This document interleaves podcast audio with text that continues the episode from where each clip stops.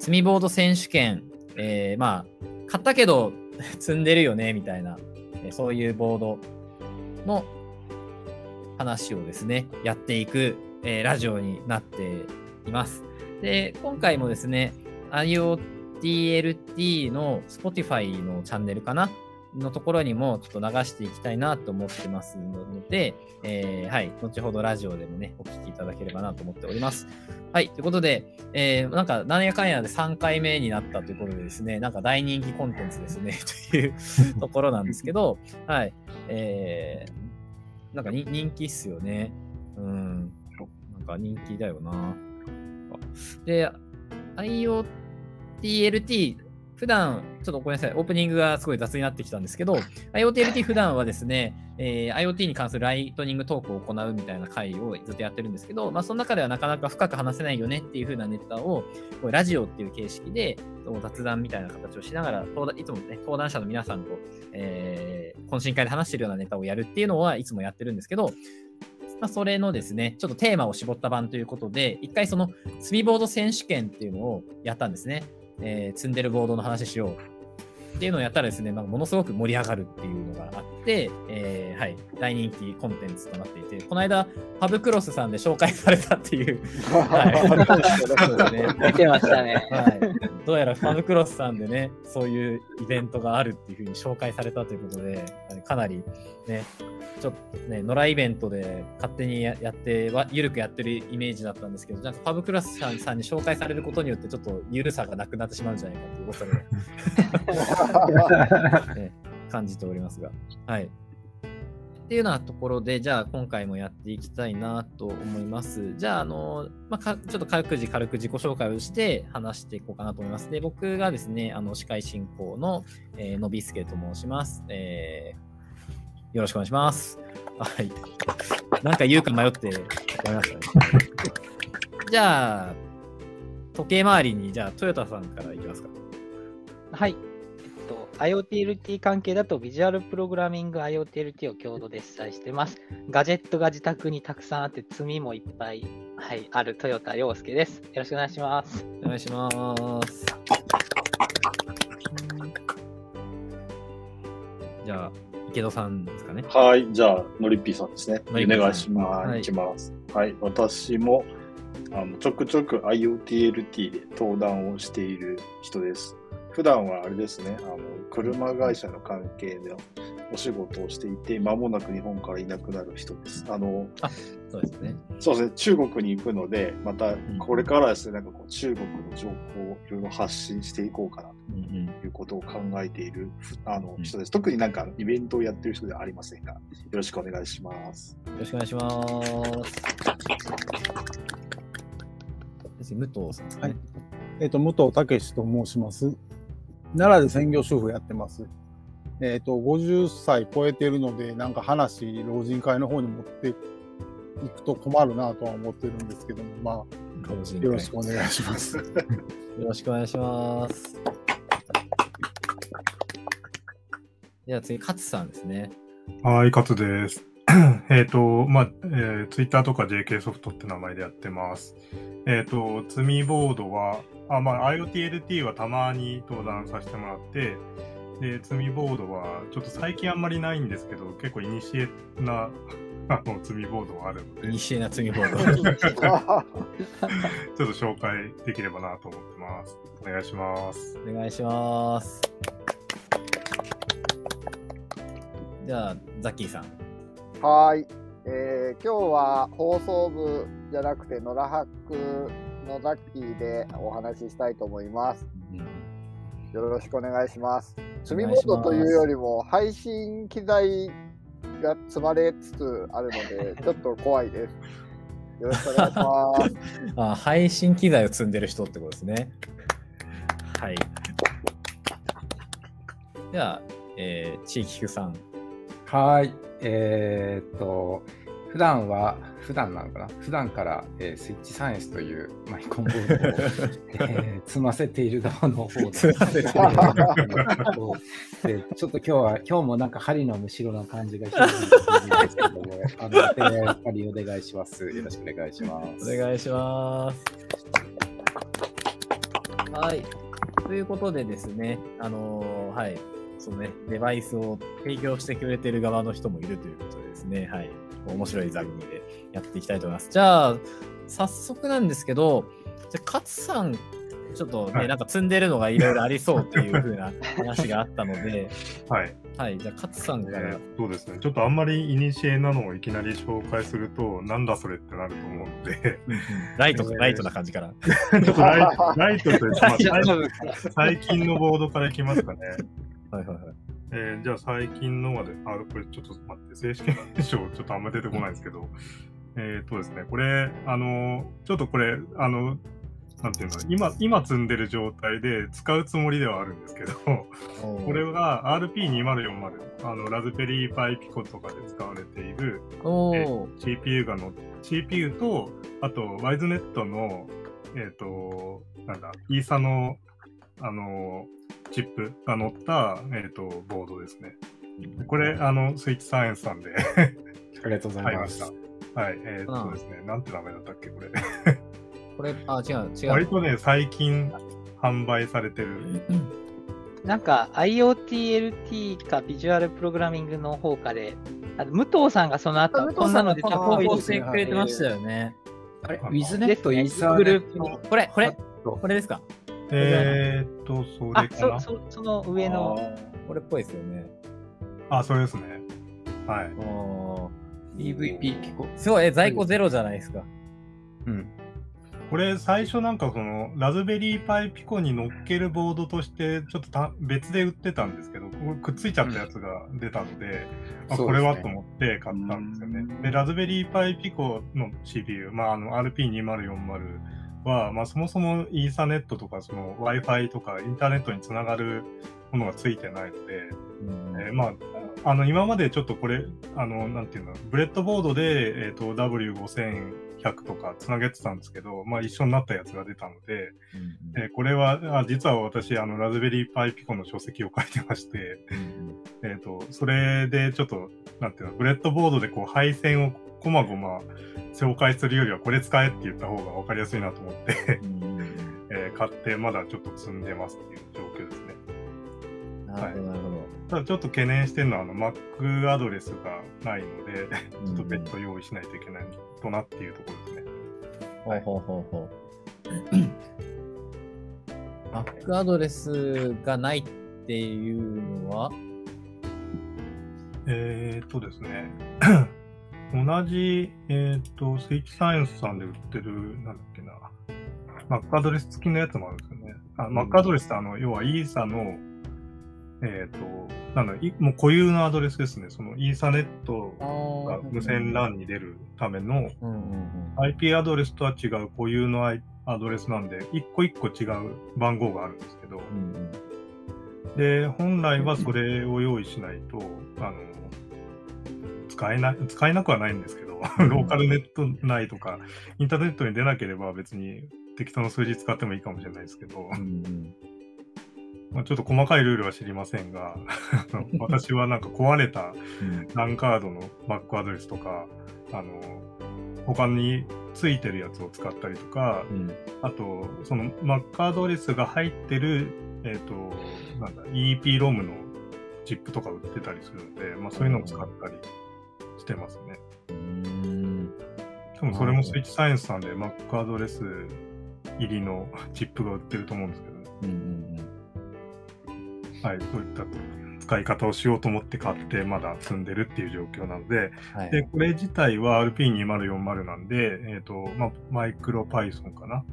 とか、あと C プラとか、あの、アルディーノで使えるものになってるので、で、私はちょっとアルディーノで使うっていう書籍を書いてるので、うんアルディーノで使おうと思っていて、で、このイーサネットの W5100 もアルディーノのライブラリがあるので、多分簡単に使えるんじゃないかなと思っているところです。うんなんか HTTP とかも、なんか Arduino のクライアントとかのライブラリでやれたりする。ああ、それ、はい、つなげられると思います。ああ、なるほど、なるほど。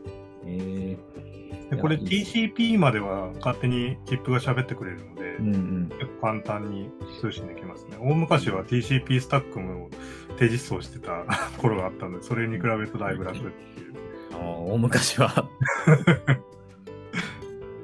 Mac アドレスが決められる？はてなっていうコメント来てますね。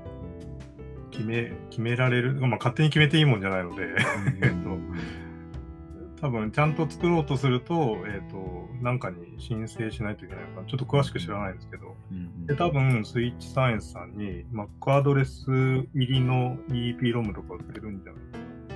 うんあったはずです。今ちょっと見てるんですけど。うーんと、どれだろ一応ローカルアドレスっていうのがあるみたいですね。Mac アドレスの。ローカルグローバルに割り当てられでてないいいのがあるのかな。それを使えばいいのかな？こ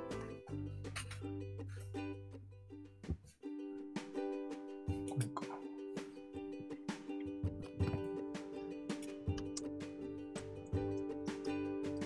基本的にはあの世界中で1位になる番号なんですけど、うんうんあのなんですか、ルーター超えない世界でダブってさえいなければ、まあ、普通は動くやろうっていうアドレスですね。そうですね。あ、EEPROM で入ってるやつは受託で預からせていただいてるやつかな。ああ、うんそうですね。そうですね。EEPROM をピッチ変換してされたやつを Y2KB さんが作られてるのか。はいはい。ですね。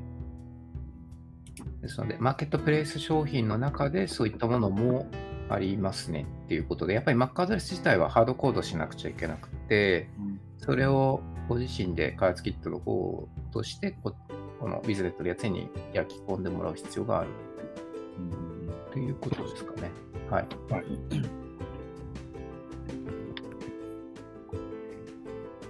まあ、そもそも、なんだろう、RP2040、割と僕の中では あの、最近、最近というかもうここ1年ぐらい暑いので、うんうんえーまあ、これ結構ボード出てますよね、スイッチサイエンスさんの取り扱いが多いと。思そうですよね。結はい。構、ここ、そうですよね。で最近なんだっけ、えっ、と、JavaScript で書けるやつとか、ビジュアルプログラミング的に書けるやつとか、うん。でなんあの、かね、そうですよね。SDK とかプラットフォーム出てるので、うん結構幅広いですね。で、多分マイコンとしてはなかなかの性能なこの手のうん。確かに。使いやすいかなっていうのと、あと PIO をマスターすればいいですね。PIO ってな何でしたっけ？なんかそういう、そういうなんか GPIO みたいな、なんかプログラマブルなんちゃらみたいなやつでしたっけ？あの、要は、あの、マイコンを返さずに IO をゴネゴネできる、ですよね。そうですね。はい。信号とか、ああの、もう作って CPU リソースを使わずに信号を作れるみたいな。うーん。やばい、全然ピンときてない。あなんかこう、ウェイトとか、ウェイトとか使って、こうんうまあ、まあ、ある信号を作んなくても、うんうんあの、なんていうの、単体で動いてくれるみたいな。うんうんうんあの、まあ、ちっこいマイコンが、本体の RP2040 とは別に、ちっこいマイコンが概念的にはあって、それぞれ IO にくっついてるみたいな、ね。ああ、そんなイメージ。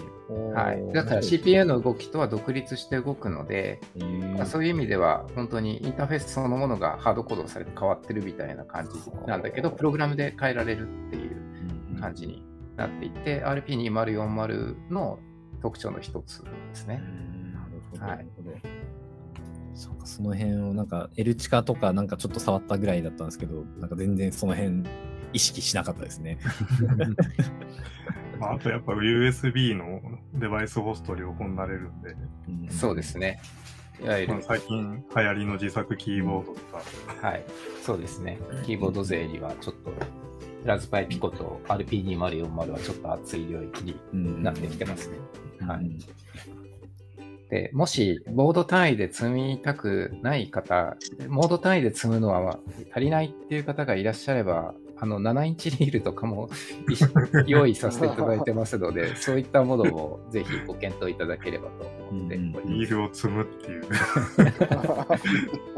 あのまあそれは冗談としても、まあ10個、10個入りのセットとか、10個で切ってるパックと、あとリールがありますので、まあ7インチリール、あと13インチリールかな。はい。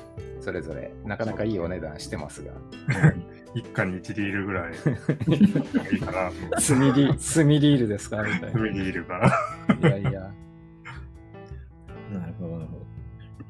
なんか、この間ちょっと、あ、ごめんなさい、ちょっと話を、話をちょっと変えちゃうんですけど、なんか、スイッチサイエンスのサイトを見て、なんか昔のやつとか見たら、なんかそういう昔の話題とかがありそうで面白そうだよねみたいな会話をしてたなっていうのを今この、この一覧みたいなのを見ながら思ったんですけど、なんか、ちょっと、もう早速太鼓ネタに、さっき勝さんが太鼓のどうどうこう太鼓ネタに行ってもいいかなと思うんですけど、どうどうですかね？なんかあの、他ね、太鼓の話に行く前に最近、あの、その前に、のびすけさんもネタにしていた、あ、これ、そうだ、こちら、こちら、これねちらをこれ、はい。そうですね。確かに確かに。えっ、と、これ、れ、中身の写真があるかな？まあ、中身開けてみててもいいんですけど。君、のミニ、ミニケットみたいな。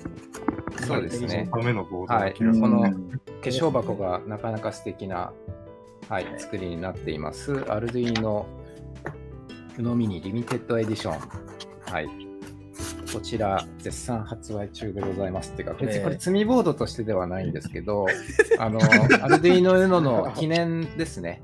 記念として作った、ある程度、その記念品のアイテムとして作っているやつなんですが、なんと、あのすべてののいわゆる長さが半分、ハーフピッチになっているので、うん。ピンピッチピンピッチも 1.27ミリっていう、なかなか、なかなかピンヘッダーが刺さるんですかねみたいな感じの、えー大きさなんですけどう、ん。すべてが半分になっている、非常に可愛らしい、あの面積比でいうと4分の1になってるんですけども、はい、というちっこいアルドゥイーノです。ピーヘッダーは変換基板、多分スイッチサイエンスさんで言ってたと思います。1.27から普通の輪に変わるはずです。そうですね。はい。みたいなものもあったりとかしますんで、まあそういうものを使いつつ、で、あの、積みビボードにさせないために、えーっとですね、ネコビットさんがですね、今受託販売で検討中というか、今審査中なんですけど、これを無理くりアルドゥイノの UNO のオリジナルサイズに変換するための基板というのを作られてですね、はい。で、元に戻すっていう、元の2.54ピッチに戻して真ん中にこのアルドゥイノのミニリミテッドエディションが刺さるという、なかなか面白い展開も彼あったりするいう。ああ、すごい。なんか昔、あの、スーパーファミコンにゲームボーイのソフトを挿してできるみたいなやつが、あありましたね。あーあります懐かしい。ありますだかね。らそそういう雰囲気ってことなんですよね、きっと。まあまあ、そういう、そういうノリですかね。そういうノはいリなんですね、きっと。ただ、本当に機能面で言うと、ね、えー USB Type-C が載ってたりとか、実はちょっと細かく見ていくといろいろな部分があったりするんですけど、本当に機能としては、本当に Arduino Uno そのものの動きをしますんで、なかなか面白いボードですね。はい。ということで、あのまだまだ在庫、在庫じゃないや、えーの絶賛発売中ですので、はい。あの、ぜひ皆さん、あの、あの、あとですね、これ特徴としては、裏面にですね、シリアルナンバーが入ってるんですね。で、このシリアルナンバーが一個一個違って、で、かつそれが箱の方にも書かれているので、なかなかアルドゥイノ好きの皆さんにはぜひ、あの、お一つ手に取っていただけるとありがたいかなというような一品にでございます。こはいこの辺に書いて、この辺は違うか。まあ、この右上にある A000 のこの位置にあるのがシリアル番号がそれぞれ数字が入ります。うん。はい、ですので、今私の手元のやつにもその数字が入ってるような気がするんですけど、はい、でそれが箱にもあの手書きで転記されていて、一応これはこのシリアル番号ですよっていうような形で、はい、一応証明がされた状態で出荷されるというようなものになります。これ、そうですね。うちの会社にも置いてありますけど、あ、それちっちゃいですよね。ん化粧箱、化粧箱がでかいですよね。そうなんですよね。で、あの、のびすけさんも送料どうすっかなっておっしゃってましたが、はい。あの、残念ながらこれネコポスでは入らない厚みなので、宅配便サイズなんですよね。うんということで、はい。他のものと一緒にお買い上げいただくとなかなかよろしいんじゃないかっていう形でご案内は差し上げております。はい。そうそうなんですよね。今いるメンバーでうちにあるよって人、私はあるんですけど。僕もありますね。ぐらいあ、あります？買いました。あありがとうございます。はい皆さん。あの、はい送送料を考えて別のものと一緒にあの2つ積んでますよね。そうそうなんですよね。これと他のもので。うん一緒に買うやつも結構ね、あのそうそれのそうそうそれの送料のために買ってるから、なんかその、早急に欲しい何かっていう話ではないから、ね。積みますよね、ちょっと積んでますよね。あの最近の積みボードですね、これ。そうですよね。積みす、あ、すごい。エアーポケットロボットさんから、積みボード専用アルディーノっていう コメントが入ってる。いや、でも本当に、いや、でもなんかそんな感覚あるな。なそうですね。これはもう IoTLT の時僕書きましたもんね。うん積みそうって書い積みました。そうですよね。めちゃめちゃ積みそうだ。な逆にちょっと火入れるのもったいないですもんね。いや、そうなんですよ。だから。そうなんですよね。で、これもう完全に今製造しちゃったものはもう二度と多分作らないと思われるので、まあそういう意味でちょっと我々も切らしちゃうと、本当にもう買った人だけっていう感じになっちゃうので、うんまあ若干余裕見てこう入れてはいるんで、まあそんなに慌てる必要はないんですけど、皆さん。んはい。でも、まあ、多分今回記念として作っているエディションなので、常時あるものではないのかなっていう感じでう、んそうですよね。はいかに。まあ、そういうところで、皆さん無理されない範囲で、ぜひ余裕があれば、ご購入いただけるとよろしいかなと思います。確かに。あありがとうございます。2件目。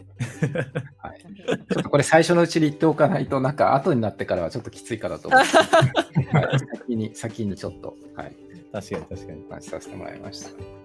太古のネタにじゃあ、いきます？いいっていきますか？いきます？はいいっちゃうと大丈夫ですか？昔のネタに。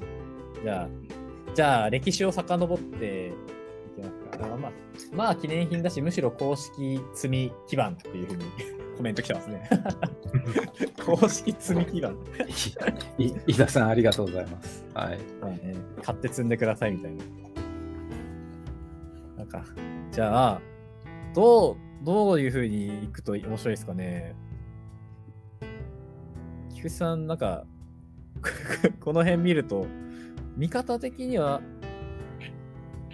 なんか終了、販売終了品みたいなジャンルなかったでしょそうですね。そういうタグみたいなのが、ああったあったあった。終了が一番下にありますんで、そのあたりから、古いやつなんじゃないかな。公開日が、公開日が古いとか、そういうのを選んでいただくと、古いのから この公開日が古いの販売終了のところを、この機能を使ったの、もう、何人いるんだろうねって感じですよ。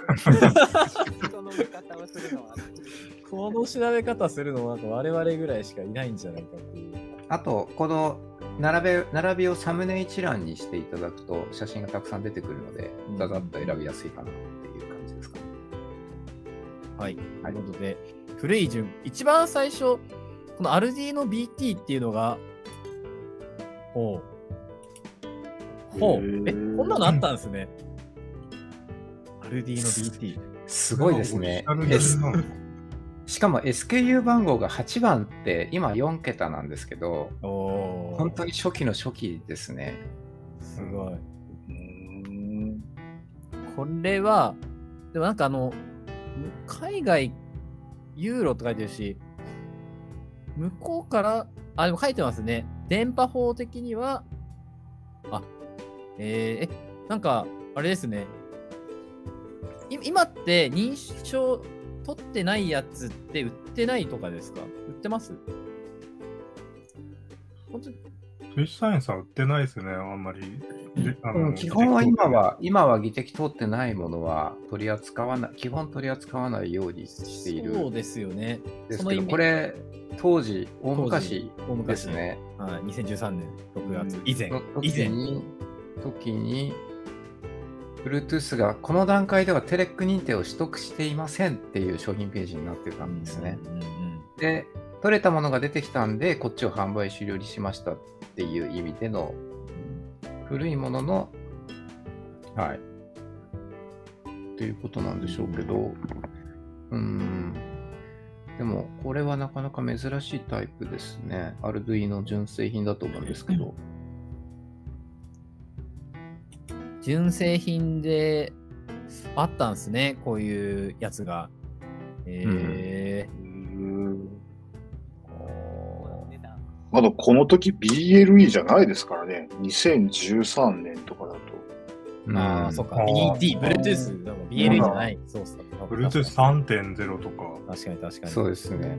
しかも、この当時の価格で79ユーロって、うん円建てで1万2000円って、これ当然消費税古い時代のうん価格で買えずにそのままいると思うんですけど、うんとか考えていくと、結構当時はやっぱマイコンボードって高かったよねっていう、確かに確かに。に。そういう感じですよね。2013年以前なんですけど、これって。でも当時で言うと、そんな、ちょっと勢いで買って積んでしまおうみたいな感じの 人たちっていうのは実はいなくて、結構ガチ勢がガチに、やっぱり1万円払って買って使うよと考えながら使うとか、これ写真見ると分かりますけど、右上に、右下に端子台みたいなのがちゃんとあったりとか、なんか作り的にはすごいガチな仕様ですよね。うんううんん。そっか、ほんと古いアルアルディーノだと端子台なんですかね、他のやつ。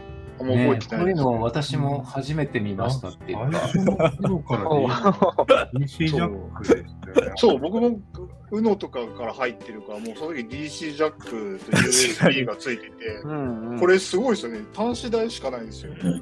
ねあれか、最初の頃のアルディーノって、普通に D サブ9ピンの232が乗ってた気がするけど、ったんだけど、あの D、なんだっけ、一番最初の、こんな感じじゃなかったでしたっけ？アルディーノって。すごいな。わかんないですよね。積みボードというより、なんかアルドゥイーノの歴史みたいな感じになってきてるんですけど、すごいな。どこら辺になると、だって、アルドゥイーノを始めようとかそういうのの初版が出たのが2015年なんで、そのオライリーのこの本ですね、オライリー本、これ今ちょっといっぱい出してきました。だからそれよりだいぶ前でしょう。うんうん。だから、UNO が出る前なのかな。今の前が DML ノーベンみたいな感じのやつでしたね。うのの前、そうか、あるんですね。なんかもう、うのが最初なのではっていうぐらいの感覚でいましたけどね。あの、なんていうの、リップの、うんリップの AVR が乗ってる頃。あ、いうんうのも今そうでしたっけ？あうのもまだそうか。UNO もそうですよね。えー、なんだっけ。今、ウィキペディアを見てるけど、その前が、まだ、普通に USB が乗ってるか。あすいません、ラジオを聴きの皆さんね、実は本当に事前に何の打ち合わせもせずに、いきなりガチでみんな やっているので、今みんなで調べながら、ね。はい。している感じだったんですけど、ちょっとこれあれですね、いきなり一発目がアルデイド PT だと積みボードって感じじゃなくなるんですよ。そうです。ね。あの、まあまあまあ、まあ、あのはい。なんか、そうね、ちょっと、難しいな、これね。古いのをね。とあのあれですね。これなんかちょっと気になるものとか、なんかこれ面白いんじゃないみたいなのがあれば、あの、皆さん、画面共有してるところから ちょっと。あのですね、ちょっと下側に行ってよくありがちなのが、リリーパッドとかありますよね。あー、リああ。ね。ちょっと待って、もうちょっと表示件数増やしますか。なんか縫い付けたりするのとかの作品で出てくるやつでしたっけ？あ、そうです、そうです。あった、リでパッド。なんか導電性の糸でやるやつですよね。あ、そうです、そうです。うん加速度センサーだったり、アルドゥイーノのやつ1047円ってやつが多分もうちょっと下にあると思うんですけど。これですか？あこれだ。えっとはい、それです花みたいなそれ。それが一番いいですね。多分、一番パターンとして。まあ、ちょっと昔は、このマイコンボードとしては定番だったんですけど、アルドゥイーノ互換で、あの服に縫い付けられるタイプの導電子で、あの使って配線をするっていうタイプの、えーこれスパークファンの製品ですけども、おーん。いわゆるアルドゥイノってもともとそういう意味ではガチなその電子工作税というよりはもうちょっと一般のアートな人たちですよねサイエンスじゃなく、そういう人たちが使えるようにもともと始まったプラットフォームだったりしたのでまあ用途としてはそういう例えば服飾とかそっちにこう光らせるとか、そこにマイコンつけるとか、まあ、そういう人たちもいてで、まあ、その考え方に従ってアルドゥイノの互換機としてこんな形状のものもあったと。いうような形で結構これ可愛らしかったりするので大きさ的にもですね。で結構買ってみてとりあえず何しようかなって考える最初ってここら辺からだったんじゃないかなみたいな。あんまり1000円なんですね。あんまり使ってる人見たことないなっていう印象があるんですよね。当時。領域が違うから、うん、服飾系、うん。ね、メーカーフェアが MTM の頃に、うん、ありましたね。あの、あれどこでしたっけ？たまびかなんかでやってたこと。おー、今のビッグサイトとかでやる前ってこと？まあ、全然前ですね。あの、あのメイク東京ミーティングってどこだっけ？大学ですよね。東東工大じゃないですか。東工大でもやってました前のやつ。もっと前のか？なり前です。はあ。うん最初、あれなんだっけ？なんかそういう、って言いましたよね。なんていうとこだか忘れたけど。最初、八王子とかでもやってましたよね、きっと。どこだっけ？へデジタルハリウッド。うん、MTM の01がどこだっけな。うん。もう昔のあたりは結構こういうった服飾系も多かったみたいなイメージですか？あの、そうですね。うんうん、どっちかというとなんかデザイン。ああ。なんか。で、これ、これ M5 じゃないんですけど、縦横5センチっていうか、直径5センチぐらいの大きさだったはずですね。うん、はい。で、これがだんだんちっちゃくなったりしていったり、うん、で、これにつける周辺機器としての LED とか、バイブレーターとか、ブザーとか、そういうのがいろいろあって、一連のこう、感じのシリーズになってて、うんうんうん、でそれが今、最新のやつも生きている。328は販売終了で、この後継が、後継、一番の後継はまだありますね。2016年のやつの。書いてますね。後継品はっていうので、はい、はいはいはいこっ。ということで、一応今も取り扱いはあります。はい。うん。あれ？で販売終了ってま。またさらに置き換えが。またさらに置き換えが。また置き換えがあって、ちょっと難しいですね。これねなるほど。あ、そうか。当時、テクノクラフトとか言ってる、言ってた頃かな。うん。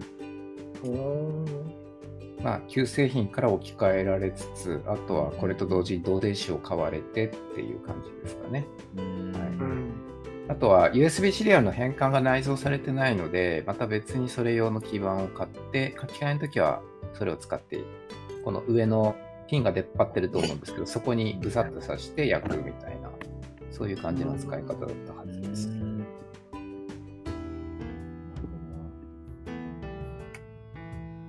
替え版は、えー、これか。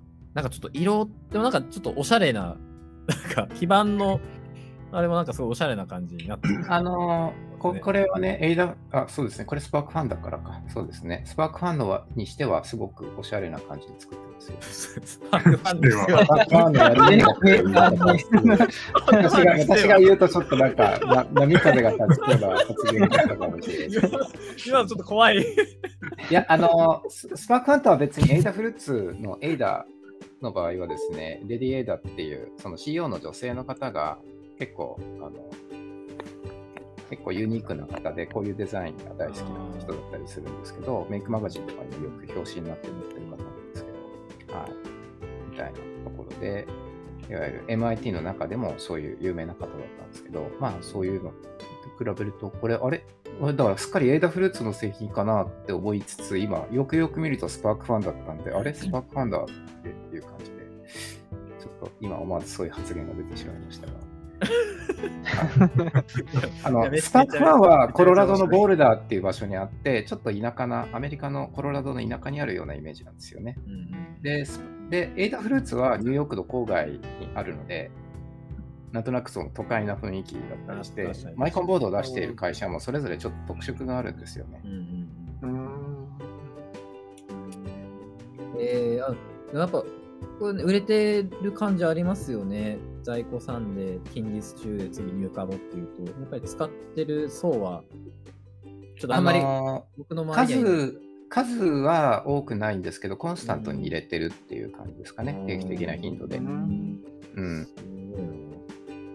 な。なんか、そうですね。なんか会社に昔1個買ったけど、置いてるみたいなのありまあった気がします、これ。うん、積んでるけど、それは。うんこれは。あ、でも、に2016、あ、そうですね。多分僕が買ってるとしたら多分この辺でしょうね。2016とかか、うんうんかもいやいや、もう一個前とかなのかな。こいつうん。いや、でも以前、2013以前は買ってない気がするな。うん結構差ありますね、でも、この、一番最新のやつが2016年で、その一個前は2013年以前っていうふうに書いてるから。うん、うーん。なるほど、なるほど。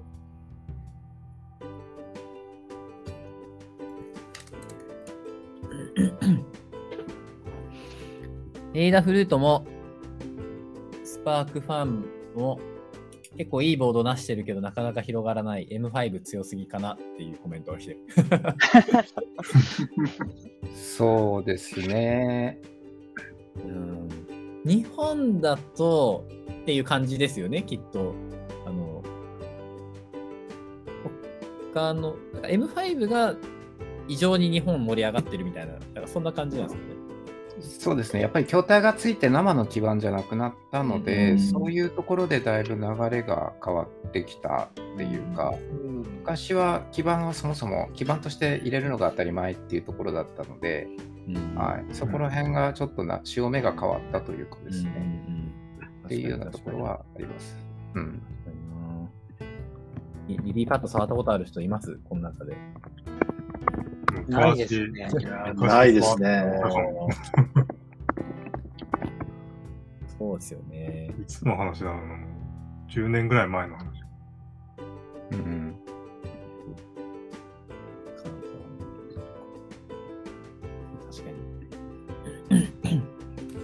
ょっとまた戻って、戻って。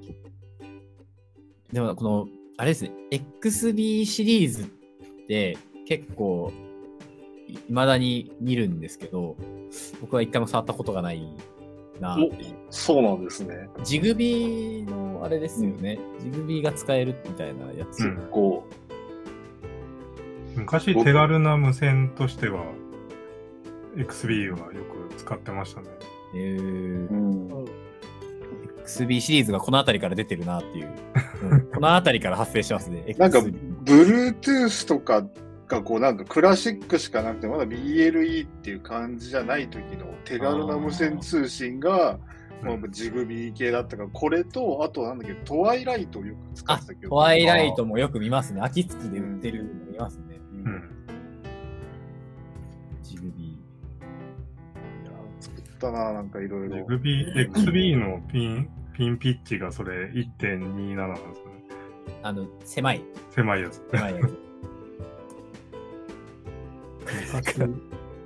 XB 用のなんかピッチ変換基板みたいなのはなんかよく見るなって思ってたんですけど そういうことなんですよね。そうです。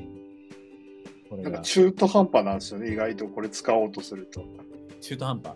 要は、あの、このまま、僕記憶が曖昧なんですけど、なんかあんまりうまくブレッドボード刺さらないとか、なんかいろいろ思ってたことがあって。あー、そっか。だから、ピッチ幅が合わないくて。そうそう。あとなんか設定をやっぱ書き換えるっていうので、なんかさっきのノビスカの話じゃないけど、こうなんか、でかいこう、USB シリアルみたいなのがあって、はいはい。それ使ってなんかいろいろ書き換えしながら使った記憶がありますね。ああと、これ昔これが直接刺さる、なんだっけ、アルビーのフィオでしたっけ？うん。うん。ありましたよね。あります、あります。なんだえ？ー、ほんと全然知らない、それは。アルディの FYO ってやつ。Ruby の FIO と。あ、本当だ。あ今でも普通に取り扱い品になってる。はい。おこれ昔結構流行ってた気がするんですこれ、これ、えっと、今、これですか？はい、それです。もう X2 ソケット。うん。これ、まあ、あの、リリポも刺さるんで、このまま無線で、なんか飛ばして、ロボットとか、なんか遠隔で操縦するものとかよく作ってましたね。うんえー、ーこれプラス XB でやるみたいな。そうですね。で、パソコンからは、そのシリアルを変換して、あの、XB につないで、パソコンから何か操作するロボットとか、あとは直接あこのあのフィオ同士でもいいんですけど、そういうのやってましたね。なんか。うん。そう。なんかさっきの話だと BLE 環境がちょっと増えてきてそっちにユースケース的に食われたかなみたいな印象があるっていう感じなんですかね。僕、僕はそんな感じですね。えーでも結構これはこれでいろいろ、なんていうか使い勝手が良くて、例えば親機が1台あって、複数台のこ呼気にこう同じ信号を送って同時に動かすとか、XB ってできたんですよ。ジグビーの規格がそうなってるので、あーなんかメメッシュっぽい。そうメッシュっぽいですけど、双方向通信もできた。確かメッシュも、トワイライトなんか確かメッシュみたいなのあったと思うんですけあど、ーなんかそうやって、本当マイコン同士を通信させるみたいな時によくジグビー使ってたなっていうのがありますね。えーなんか最近 Bluetooth のなんか5か6かな 何かでメッシュっぽい幅台ありませんでしたっけ？そう、メッシュありますね。5で、5ですね。構あれでも、僕も開発してないですけど、企画だけした人間なんですけど、あれ、あれって確か、メッシュって言っても、今まで、いわゆる、今まで皆さんがこう使ってきた BLE の機能とは、結構、まあ、いわゆる中身が全然違うので、共有できないらしいですね。メッシュはメッシュとしてしか使えなくて、うん今までよくある、こう、そう、なんていうかな、キャラクタリスティック入れて、みたいな、いうのよく使うやり方っていうのは、メッシュにすると使えないみたいですね。そうなんだ。うんじゃあなんか開発リソースというか資源がちょっととか考え方が違う感じかだ。変わるらしいですね。違うねファーム、ファームウェアベ、ベースのファームウェアからごそっと変えないといけないっていうあのは聞いてます。ーそう考えるとなんかちょっとこういうジグビーのなんかねユースケースってなんか全く別でやれそうだよねみたいなまだまだ。そうですね。これ結構面白かったですね。僕も結構仕事で使ってた時があったんで、トワイライトの、トワイライトはジグビーと確かちょっと違って、あれ、中のファームウェア書き換えができるんですよね。自分でプログラム書いて。なので、トワイライトを買えば、まあ、そのジグビー機能を持ったマイコンとして使えるので、それで、僕は当時いろんなものを作った記憶があります。普通に今 GPI を制御したり、でうん、かつ通信みたいなのやってた記憶があります。うん。なるほど、なるほど。トワイライトもね、トワイライト、ジグビーで調べると、あ、そうそう、モノワイヤレスっていうところですよね。うん僕、これ最近使い始めてますけど。そうなんですね。なんかめっちゃちっちゃくて、しなんかボタン電池とかで動くみたいなな何かを、あの、ハルロックの一巻か何かで、ハルロック。ハルロでックですね。ハルロックでなんかやってた気がしますね、これ。やってましたね。うんうんトワイライト。あの結構シリーズあいっぱいあるんですね。あんまりちゃんと調べたことなかったですけど、トワイライトって。僕もああ青の時しか使ってないですけど、なんかちょっと僕もや Bluetooth 映る時に大体赤が出始めたかなぐらいで。ああ。あ、赤系と青系で、なんか、確か電波の出力が違うんですよねうん出力が違うんですよ、確かう。ん赤の方が遠くまで飛ばせるっていう仕様だと思います。えー、すげえ。最近これ、ラズパイピコにつけて、ラズパイピコとパソコン間を無線にして、うん。なんか、ススイッチサイエンスでは売ってないですね、逆に。それ以外って感じですよね。逆にね、スイッチサイエンス以外って感じですよね。戦国アク滝月マルツ、愛天堂。うわ、ほんとこれびっくりするぐらい。なんか、あまり聞いちゃいけない事情があるのか。いや、特にそれはないと思うんですけど、うん。えー、でも、あ、いいな。アマゾン、アマゾンで買えるのはいいですね。ああ。という、ジグビー、ジグビーはね、ちゃんと、なんかやっぱりキャッチアップしたことがないなという印象。これも、これも、でも2013年6月以前、これ全然話、もう結構前ですね、あれですけど、うん X3 は。ここの前って、なんかウェブサイトとかのデータの持ち方が違かったか、ウェブサイトがなかったかみたいな感じなんですか、これ。2013年6月以前っていう書き方そ。の頃、スイッチサイエンスなんてどうでしたあっけ？の、えっ、とですね、スイッチサイエンスのウェブショップ自体が、あの、構成を変えたんですよね。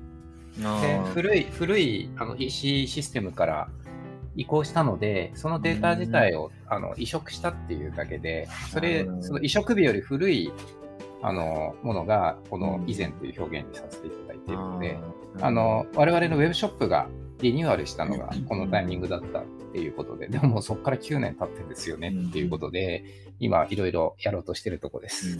うん。なるほど。はい。えー。はい。で今度は2022年以前みたいなのが出てくるのかもしれなああ、そういうことか。い。はい。あじゃあなんかね公開日ソートができないあーのがあるんだな。ああじゃあさっき、そうですね。そっかそっか。じゃあ僕ただまあ、これも SKU 番号が2桁だったと思うので、相当初期の初期ですね。昔の EC パッケージで販売してた時のものを引き継いでると。さっきのはこれが最古かと思ったけど、この SKU 番号がの方が、あの、で見た方がいいってことですね。あ、そうです、そうです。完全にこれが連番になってますので。はいなるほど。じゃあ、最古っていうのはちょっと嘘をついてしまったということですね。えー、あ、で、あれです。コメント来てますね。スマート LED 電球フィリップスフューも XB だった。XB っていうかジグビーかな？がうんだったけど、そうですね、ジグビーですねこ。れまだジグビーですよね。まだっていううんか、はい、ヒューは全部そうです。うんはいそうですよね。うちのアレクサも、アレクサじゃないや、アマゾンエコーも XB でガンガンまだ喋ってますけどね。うん。トワイライト、マルス、マルツかな？マルツってイメージ。パソコンに挿す USB ドングル持ってたけど、どこに行ったかわからない。なんか、そういうドングル、USB ドングルみたいなの見たことある気がしますね、トワイライト。なんか白っぽいやつです。うん。なんかマッチ棒みたいなアンテナしてるやつですよ。ありますよね。ああ、そうですね。あこれは僕すごいなんか見たことある気がしますよ、これ。アルディーノメガってやつ。あ目が。そう。アルディーノメガってやつ見たことあるな、これ。いや、メガ自体は今もありますよ。あ、メでガはまだ生きてその構成バージョンが上がっていって今に至っているので、要は Arduino Uno じゃ収まらないメモリがちっちゃいとか、あ、そうだそうだ。あの非力だっていうのはメガなので、うんあの一部のそのアートとかインストレーション作品で Uno だとちょっと非力なものに対してはメガをお使いいただいてるお客様もいらっしゃいます。うんうんはい確かに、これ、あれですね。お結構ディスプレイとかしたら出てこないか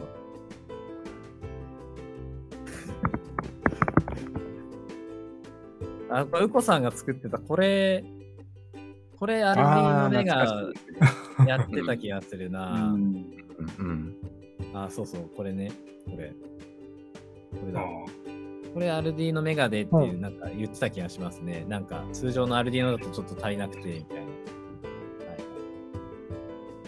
い、インスタレーションとかっていうのが、もろ、もろそんな感じしますね。アル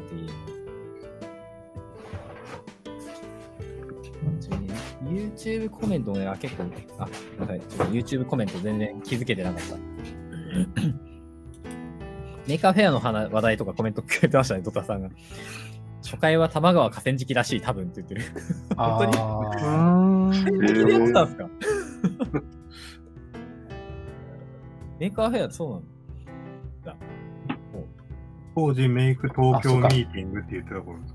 そっか、YouTube コメントですね。そっか。そうですね、YouTube コメントで。はい。まさか。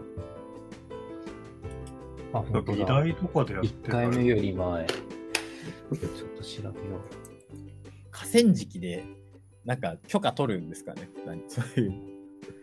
すごいな。最近は、ハック、ハックで、ハックスターでも M5 増えて、あ、なんか、こはい、そうですね。国際的には増えてるよねルディの女神になら何枚か積んでるなってこと。う。うんアルディの女神にってのがあるんですか？メガ、メメガだけどミニみたいどういうこと？どういうことですか？アルディの女神にってのがあるんですな。かへーすごいこれ、初めて見ました、僕も。アルディのメガプロミニとか。ほうおーすごい。穴だらけだな、これ。これか。あー、基盤自体はちっちゃいのか。こういう、ああ、基盤自体はちっちゃいけれどもパワフルなんですね。この2560が乗ってるんですね。アルディのメガミニ。すごい。はあ。ははははははちっちゃいけどパワフルなことをやりたい。穴多いっすね。めちゃめちゃ。そうですよね、これ。もう、無理くりちっちゃくしてるんですもんね。すげえな。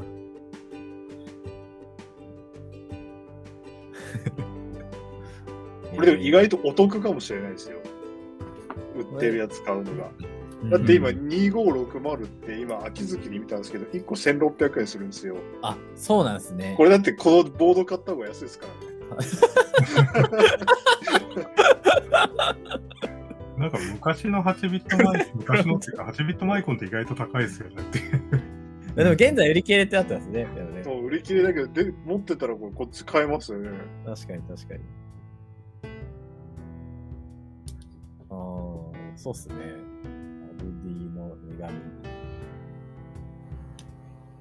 すごいな、2560とか、僕も昔メガよ、メガのなんですか、オリジナルボード作ったことあるんですけど、ええそう結構やっぱり GPIO すごく欲しい時っていうのは、うんこれ重宝しますね、やっぱり。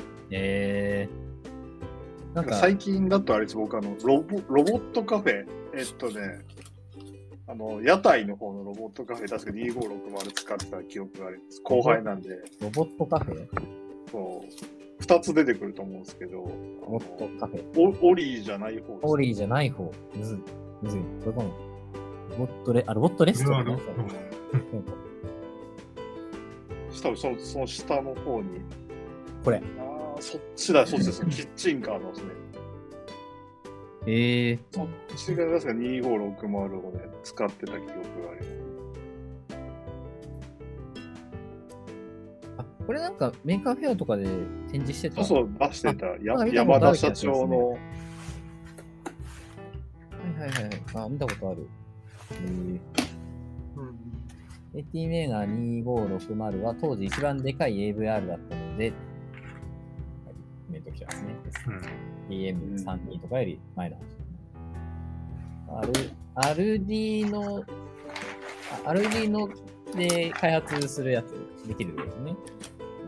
そうだ、アルディーノで、むちゃむちゃこう、すごいピンが使えるっていうので、よく使ってたので、うんでもこれの互換で、なんか、メガじゃなくてもう一個あった記憶があって、うんおうなんだったか名前忘れちゃいましたけど、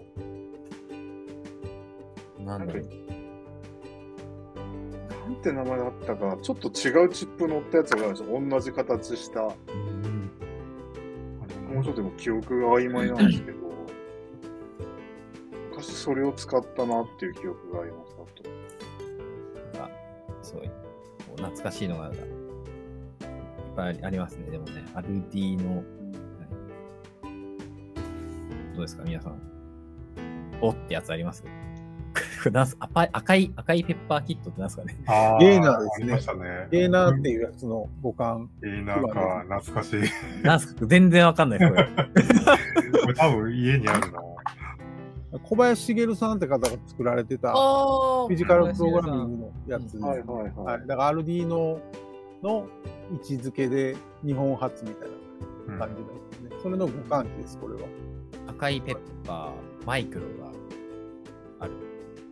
ほうほう。ほうほうほう。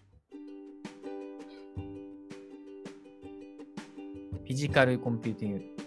これ、これ、さらにちょっと、あれですね。ググったら、ググって新しい言葉が出てきて、さらにググるの。ゲイナー、ゲイナゲイナー。ー、ゲイナー。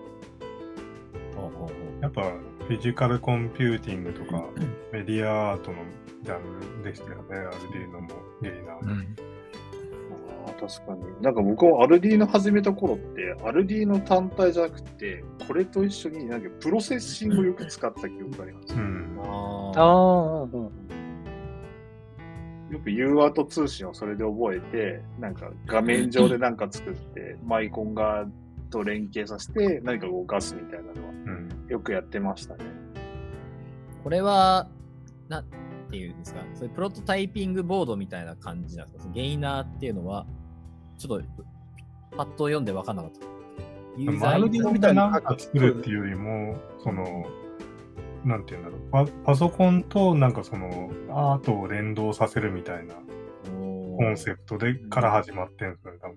うんアルディノとかと違って、プログラムを書き込むんじゃなくて、操作は PC 側でするみたいな。ああ、な感じですねるほど、なるほどなるほど。常に PC は必要なんですけど、っていう形のボードになってました。はあ、なるほど、なるほど。あそういう、あでもありですよね。なんか、そうだよな。確かに。あ無理に、無理に、その、小さいところに、ね、処理を詰め込まなくてもいいよねっていう、っていう見せ方したいときもあ多分あると思うから。なるほど、なるほど。ええいや、でもすごい。あ、じゃあ、アルディーノが流行る前ぐらいに流行ってたみたいなイメージなんですかね。同時期やったああ、よね。そう。うん知らなかった、全然。レイナーって PSOC1 だっけ？持ってあない。、PSOC ですね、これ。PSOC って言いますよね。あの、PSOC ですね、ゲイナー、ゲイナーっていうか、このボード。さっきのペッパーは AVR で作ってたはずですけど、だからいろんな実装はあったと思います、確か。僕も今日つ、いにしえの積みボードであの PSOC を持ってきたんですけど、おお話がつながった。PSOC。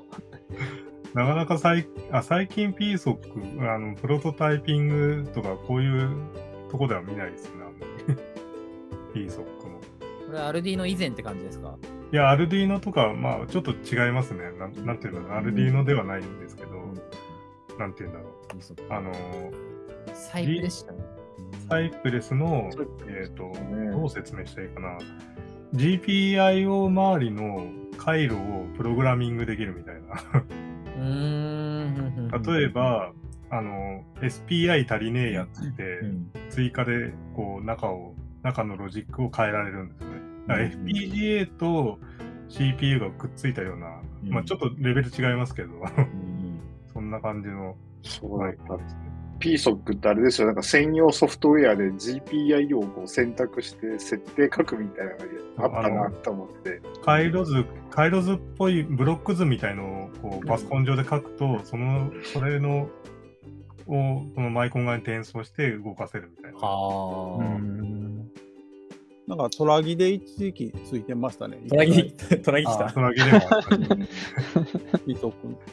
うんはい。こんなのがあった。これ確かなんかもらいもんですけど、こういうなんか、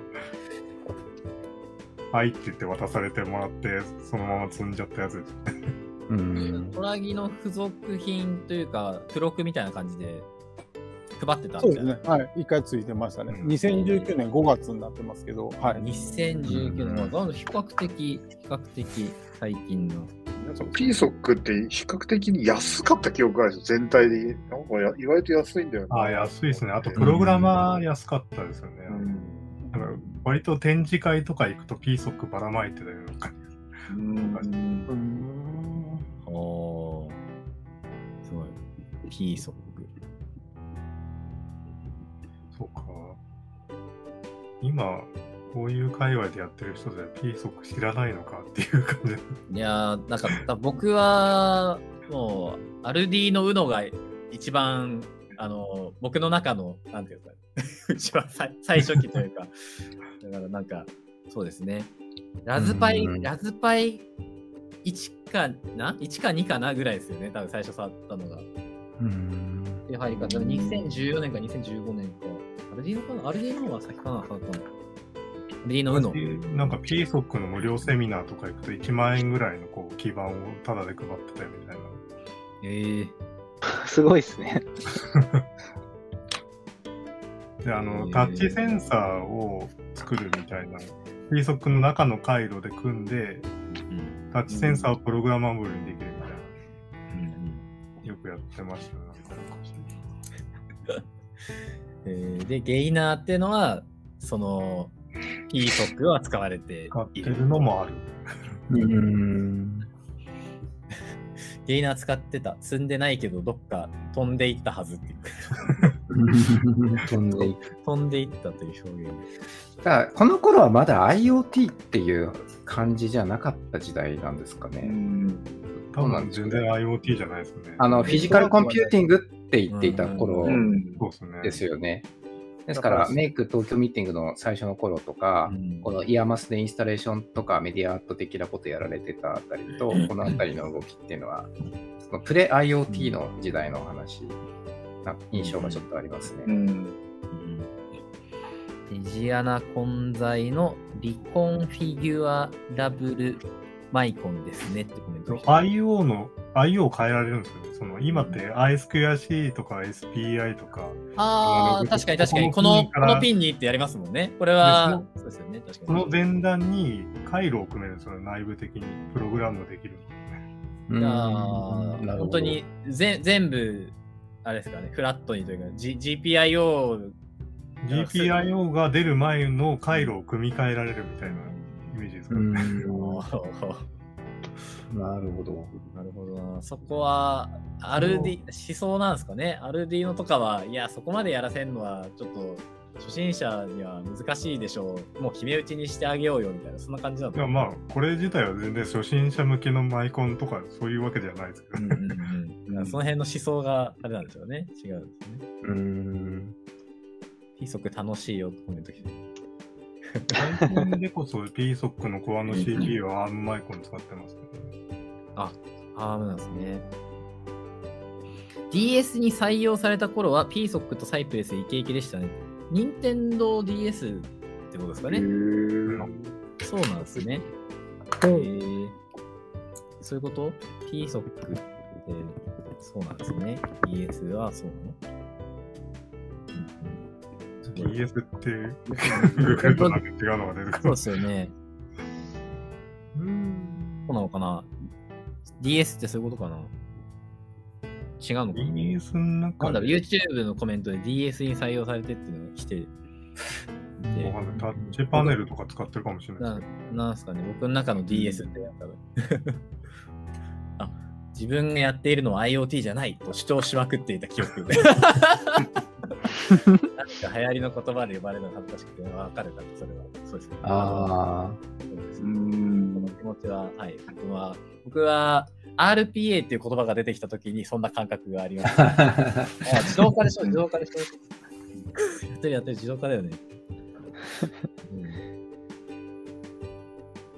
えあとは、あれですね、今の、今の言葉で言うと、ブロックチェーンやってた人たちが NFT って言うと嫌がるっていうのと、また理解ができるかもしれない。確かに。てか、あれなんですね。今、ググったら出てきましたけど、水サイエンスでこんなんあるんですね。ああ、ありますね。僕これ使ってトラ技に記事書きましたね。ええ SparkFun がこんなのを出していたのか。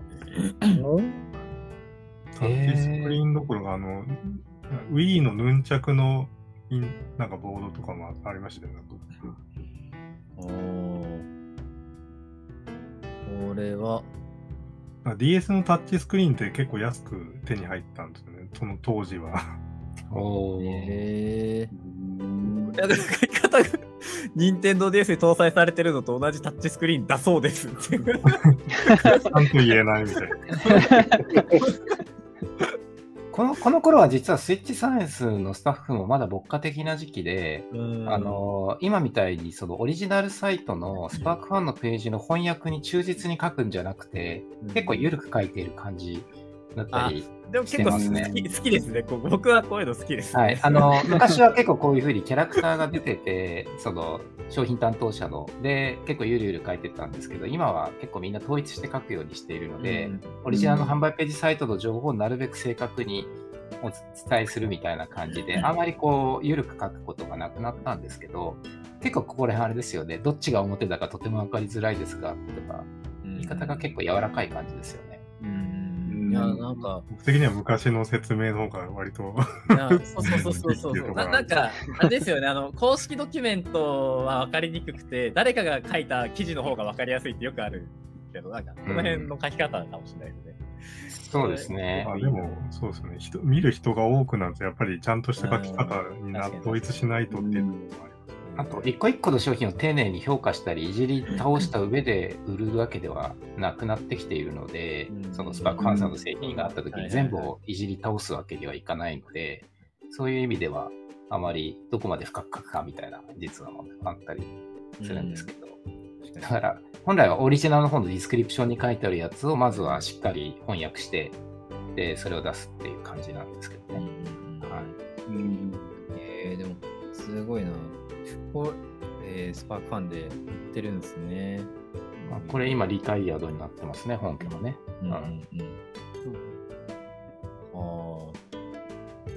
PSOC からちょっと話題が広がりますね。こ れねえーなるほどな。PSOC4 のボードは完全に積んでいるっていうコメントが来てますね。やっぱり古いボードはもう素性としては積んでしまうっていうのはもう宿命なんですかね。うんうんうんただツールも対応しなくなってくるっていうのもありますうんうんそうですね。PSOC6 は売れてるのかな？てんてんてん。どうなんでしょうね。う んどうなんでしょう。まあ、この界隈で売れてなくても普通に製品使われてれば全然いいんでしょうけど。うんバージョン的に最近、最近出たみたいな感じですか ?PSOC。六だっけでコメントも、あ、任天堂 DS のどこで使われてるかわかんないけど、なんか使われてるらしいっていうコメントが来てるから、あ PSOC、任天堂 DS で使われてると。ああ、そうだ。あの、高性能 IoT 端末向けマイコンって出てますうん最近は IoT という言い方うんが 来てるわけですね。うん僕は触ったことないですね。うんきっと豊田さんもそうでしょうと思いたい。ないですね。ああ、よかった。あの、組み込みがちな、まあ私も含めですけど、ノビスケさんは私、トヨタさんあたりだと、組み、あと私も通信業界だったんで、はい、組み込みがちな感じでの時代ではなく、IoT になってから参入してきてる感じね。ですし、ただ昔のイメージだとやっぱりもっとセミコンダクターのレンダーのカラーみたいのが表に立ってて、これこそサイプレスだったり、そのインフィニオンだったり、あと Bluetooth で言うとノルディックだったりっていう、それぞれのそういうベンダーが色を出して開発環境も提供して、開発キットも出してっていう、昔の組み込みってそうだったので、うん。てか今もそうなんですけど、そういう時代の流れで言うと、サイプレスがこう、その PSOC でリードするみたいなところで、結構その、イメージ的には昔のガラケーみたいなイメージに近いと思うんですけど、通信会社が仕様を決めてガチにこうベンダーを使ってやって出す、で、そこでエコシステム作るみたいな、そういう感じのサイロになったビジネスモデルっていうのが当時多かったのかなっていう感じはしていて、で、すいません、ちょっと別の意味の積みボードなんですけど、そういう意味でその過渡期にか買ったやつで未だに使ってないのが、お。これなんですけど、ちっちゃい。はい、えっ、と、これ USB ドングルで NRF52840 ドングルっていうやつで、ノルディックの開発ボードで USB ドングルなんですね。うんでこれもやっぱりその Bluetooth の開発でこれから BLE5 だとか、うんうん。あ Bluetooth5 だとかいろいろ言われたときになんか開発しないとって思ってとりあえず買っとこうって言って買った USB ドングルですね。はいで、これ実は議的取れてなかったんで、アメリカ駐在時にこっそり買って、こっそり日本に持ち帰って、以来、以来積まれているっていうやつね、帰国して以来積まれているっていう感じだったんですけど、これ今もデジキーでは買えます。はい。デジキージャパンでも買えるし、普通に今も入手できるんですけど、ノルディックの N- NRF52840USB のうん。で、まあこれ、Bluetooth の解析でスニファーとしても使えるんで、まあどんなの飛んでるかをチェックしますって電波飛ばさない用途でも使えるんで、まあそういう意味では、必ずしもこれ使ったから電波法違反になるわけじゃないんですけど、あとりあえず買っとこうみたいな感じで買ってあるやつが、未だに使わずに、ほぼ使わずにで、あの積まれているっていう感じですね。これもやっぱりノルディックで。使うで、そうなの大丈夫なんだ。あの受け取るだけだったら大丈夫かなとか、そういうあたりです。うん。おそういうもんなんですね。あのへー電波を飛ばさなければ電波法違反ではないので、あのどういう Bluetooth の電波飛んでるかを受けて解析するだけであれば 問題はないんですよね。はあ、そうなんだ。知らなかった。っていうので、一応持って帰ってなんか使うときあるかなって思いながら、いまだに箱にこう収まったまま積まれてるといううんうん。一枚ですね。これあの、普通に USB のタイタイプ A というか、なんか、で、パソコンに刺さるっていう感じ。あ、そうです、そうです。この端の4本線のところを普通に USB に挿す感じあです。ー、はい、で、横があの単面するホールになってて本当だ。作りになってますね。はい、で、裏にシールが貼ってあって、いわゆる Mac アドレスが書いてあってみたいな、そういう感じになってるんですけど、うんうん。デジキーで買える。デジキーでも買えますし、はい、普通に、みたいなものですね。これ、池戸さんも持ってる。僕はアリアリエクスプレスで買ったコンパチ品ですね、これ。うん、ノルディック純正じゃなく NRF 純正ではない。そうそう、互換ですね。五感が。ああ、でも、まだこの時はなんか互換品じゃなくて純正品持ってる方がかっこいいみたいな、ちょっとブランド的にノルディックのロゴが入ったものの方がちょっと好きかなみたいな感じで、大した額の差じゃないから買っちゃえみたいな、そういうノリでした。はい。はい。このこの前のやつかな、ノルディックの。おうんーう。ありますよねそれ、エンベッドのロゴついてます？あ、これ、えっ、と、エンベッドに、まあ、ついてないやつですけど、その前のやつですね。エンベッドでも動きますけど、なるほど、なるほど。普通にノルディックの人に入ってもらった気がする。うん、なんか開発ボードってそういう感じですよね。フェザーさんから。はい。NRF52840 のボードは今は技的通ってるやつが出てるのでいいですよねってコメントそうそうですね。小井田さんのおっしゃる通りですね。うんで、まあ、スニフィングするだけだったら、今や、それこそ M5 スタックじゃないけど、ちゃんとした Bluetooth 対応の液晶付きの機械があるので、これを PC にぶっ刺して、どうのこうのってやんなくても全然いいじゃんっていう話でもある。ということで。うん。あのフェ、ザーみたいなシリーズのボードありますよね。フェザーだっけ？ありますね。フェザー、フェザーウィング。うんああ、そうそうそうそう。こういう、これ、あ、こういうやつですね。こういうやつあ、そうです、そうです。エイダ、え52840エイダフルートですね。ここは。はい。そうですね。確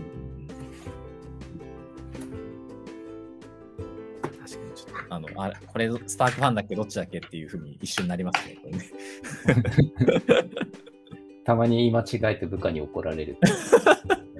それは確違かに。い、違います。そっちじゃないです。いや、ぼちぼち。C 類のシャオ BLE NRF52840 の技的通るんだっけ？っていうコメントが来てる。C 類のシャオってすごいちっちゃいやつですよね。なんか前、池ですね田さんが紹介してたようなですね。で、電波を飛ばすんであれば、技的がいりますってやつで、それを待つってやつですね。C 類のシャオのあのちっちゃいのに Bluetooth のもついてくるっていう話ですか？それは。それがある。そういうのがあると。あすごいな。本国側ではそれがあって、じゃなかったかな。レジキーでも買えるし、じゃなかったかああ、すごい。シャオの NRF。ああ、ほんと出てくる。出てくる。ありますね、確かに。出てくるな。すげえ。だからね、多分新規で仕入れずに我々もそれを待ってるんあ、これ、これ。確かにめちゃちっちゃそうですね。でこれでで、Bluetooth FCC マークと C マークはあるけど、あれ、技的マークはって言って、それを待ってるみたいな感じだったはずです。うん。小さそうだ、確かに。いや、ちょっうんと CD のシャオ、話題ですね。いやここ、ここ2、3回ずっと、なんか単語は一旦出てる気がしますね。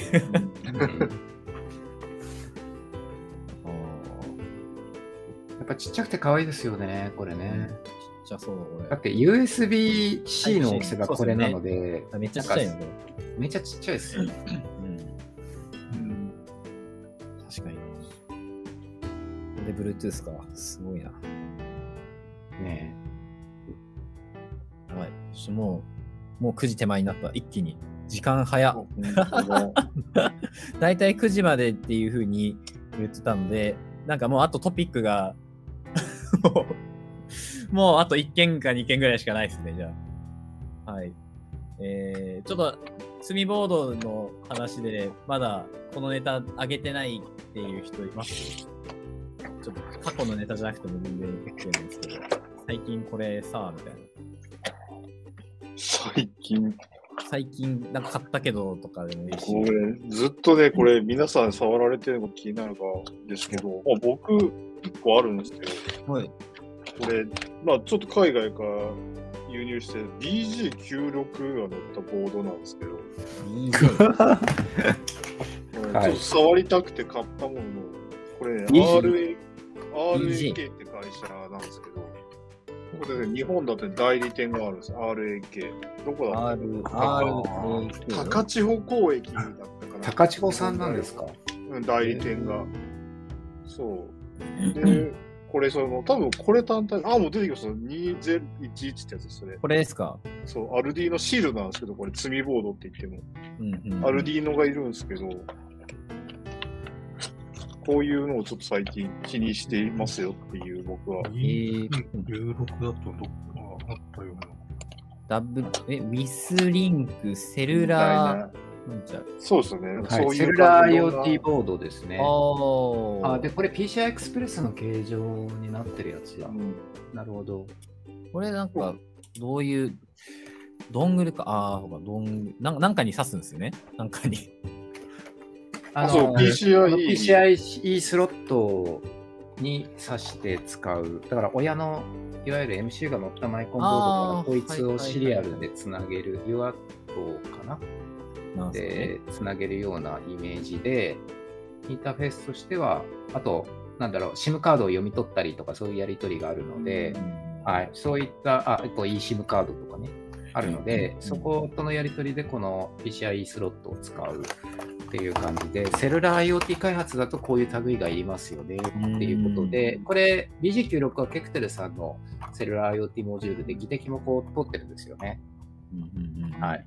なので、あのこういったものが載っった開発ボードは実は今、本当は今日積みボードでやっぱりもう一個出そうと思ってたやつで、はいはいはいあの ST マイクロさんのこう BG96 ボードっていうのが前職で私某通信会社に行った時に一緒にやっていて、はい、BG96 使って IoT やりましょうっていうのは、一時ちょっと盛り上がってた時期があります。はい、そうですね。うんディスカバリーボード、ST マイクロのディスカバリーボード、そうです。これを無料でいただいたにもかかわらず、私自体は全然いじっていないっていう積んであるやつです。やっぱりセルラー IoT ってなかなか回線が必要なので、すぐになんか気軽に試せる感じじゃなくて、ちょっとハードルが高いんですよね。さっきのやつもあの NBIoT って書いてましたね。はい。私もこれ、シードさんの持ってますね。うん IoLT の。そうですね。同じように BG96 が乗っかったやつがあるので、あのセルラーのモデムボード的な部分はもう共通なんですけど、それをいろんな形状で開発ボード、開発キットと組み合わせて使えるようにするものが、いろんなメーカーさんからいろいろ出されてて、ST マイクロンのマイコンと組み合わせる場合はこれとか、まあそういうのがいろいろあるんですね。なんかここの辺ってなんか僕のイメージなんですけどなんかもう確固たるなんか使いたい系なんかなんかなんだろうなサービス像だったりとかあのなんかこういうシーンだからこういうの使うよねみたいなのがなんかもうああった上でやってるイメージがあるんですけどなんか積むもんなんですねっていうやいや、あの、いや、つ積むものじゃないです。あの、本当にスマートメーターを作りたいとか、ガスの検診に使いたいとか、やっぱりそういうちゃんとしたプロジェクトの中で、ガチな組み込みエンジニアさんがセルラーを使うときに使うべきモードなんで、金額もそこそこするんですよね、これね。はい、ですので、一般のホビーストが買って使う感じのものではない。かなとは思うんですけど。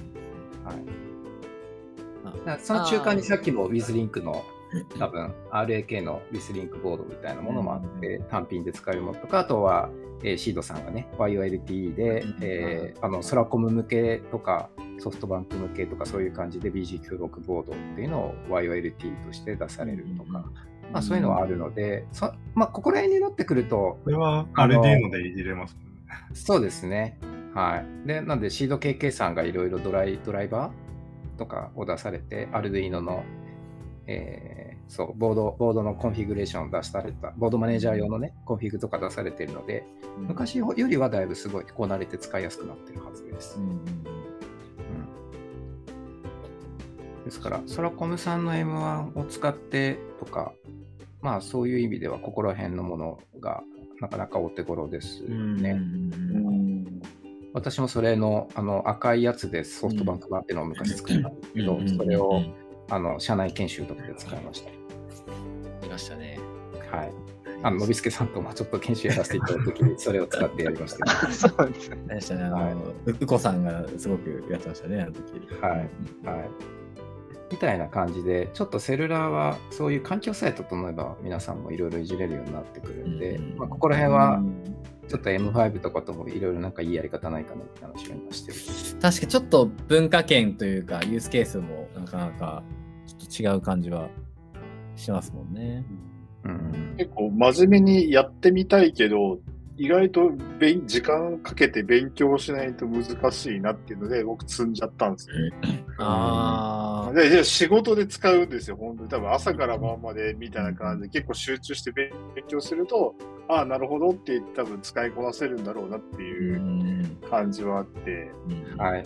あの、電波の状況を見て AT コマンドとかをしっかりあのデータシートとかからドキュメンテーションから読み込んで、通信会社に合わせて AT コマンドぶん投げて、ちゃんと通信できるようにセットアップが終わってから初めて IoT のデータが流せるみたいなところの、最初のお作法の部分が結構大変ですよね。そうですね。だからこれだけでこう簡単に、要は Wi-Fi みたいにエイヤーでデータを送ればいいわけじゃなくて、うん、さっき言ったこう MQTT だったら MQTT の設定書いてとか、結構大変なんだなっていうのちょっと、ちょっとだけこう勉強するとわかるんですよ。うんだからすごいあのローレベルっていうか低レイヤーのところからしっかり組んでいかないといけないのでちょっとハードルが高いかなっていう感じはありますね。うん、うんですが、あの、ソラコムの松下さんとかがいろいろと記事とか出されてたりするので、あの、こういうライブラリを使うとアルドゥイノから簡単に呼び出せますみたいな感じで、セルラーを若干抽象化して使いやすくするようなライブラリーもあったりしますんで、まあ、そういうのもうまく探しながら使っていくといいのかなとは思いますね。はい5スタック用 3G 拡張モジュールというものもありましたなっていうコメントが来てます、ね、ありがとうございます。ありがとうございます。あるあるある、本当だ。はい、M5 ジミーたちと一生懸命これやって、あのー、これで、ああ、なるほど。はい、UBLOX の、UBLOX の 3G モジュールを載せて、スイッチサイエンスが、あの、ソラコムさんともちょっと連携しながら作ったアンテナ入りのやつなんですけど、うん、はい。これも限定生産で、今、スイッチサイス側では在庫ないんですけど、ソラコムさんの方では在庫がいくつかありますので、そちら経由で導入いただければ、結構 M5 スタック用に使える感じになっています。うん。はい。ファイヤーとは、ファイヤーで互換性がないっていう、そうなんだ。うん、あのちょっとシリアルインターフェースのポート番号の衝突があったりするので、ファイヤーではお使いいただけないんですけど、それ以外では大丈夫です。えー、これ、これもう3年前ぐらいじゃなかったでしたっけ？えー、うん、めちゃめちゃスイッチサイエンスロゴ入ってますね。あ、はいはい。これは M5 製品としてではなく、日本国内限定のスイッチサイエンス用の、スイッチサイエンスのお客様用に新たに作ったやつです。ああ、あるんですね。知らなかった。えー、すごいな。なんか今、ハッシュタグ付きツイートで、皆さんが一番高価な積みボードを積んでるやつは、なんだろうって来てます、来てますね。あー、すかね。なんでだろうな高価な積みボートヨタさんが一番買ってるイメージが。あ、でも、ね、値段のキャップは考えながら、つ積みそうなやつは特に買ってる気がするんで、なんとなく1万円ちょっと超えたぐらいのやつがあるかないかぐらいかもです。価格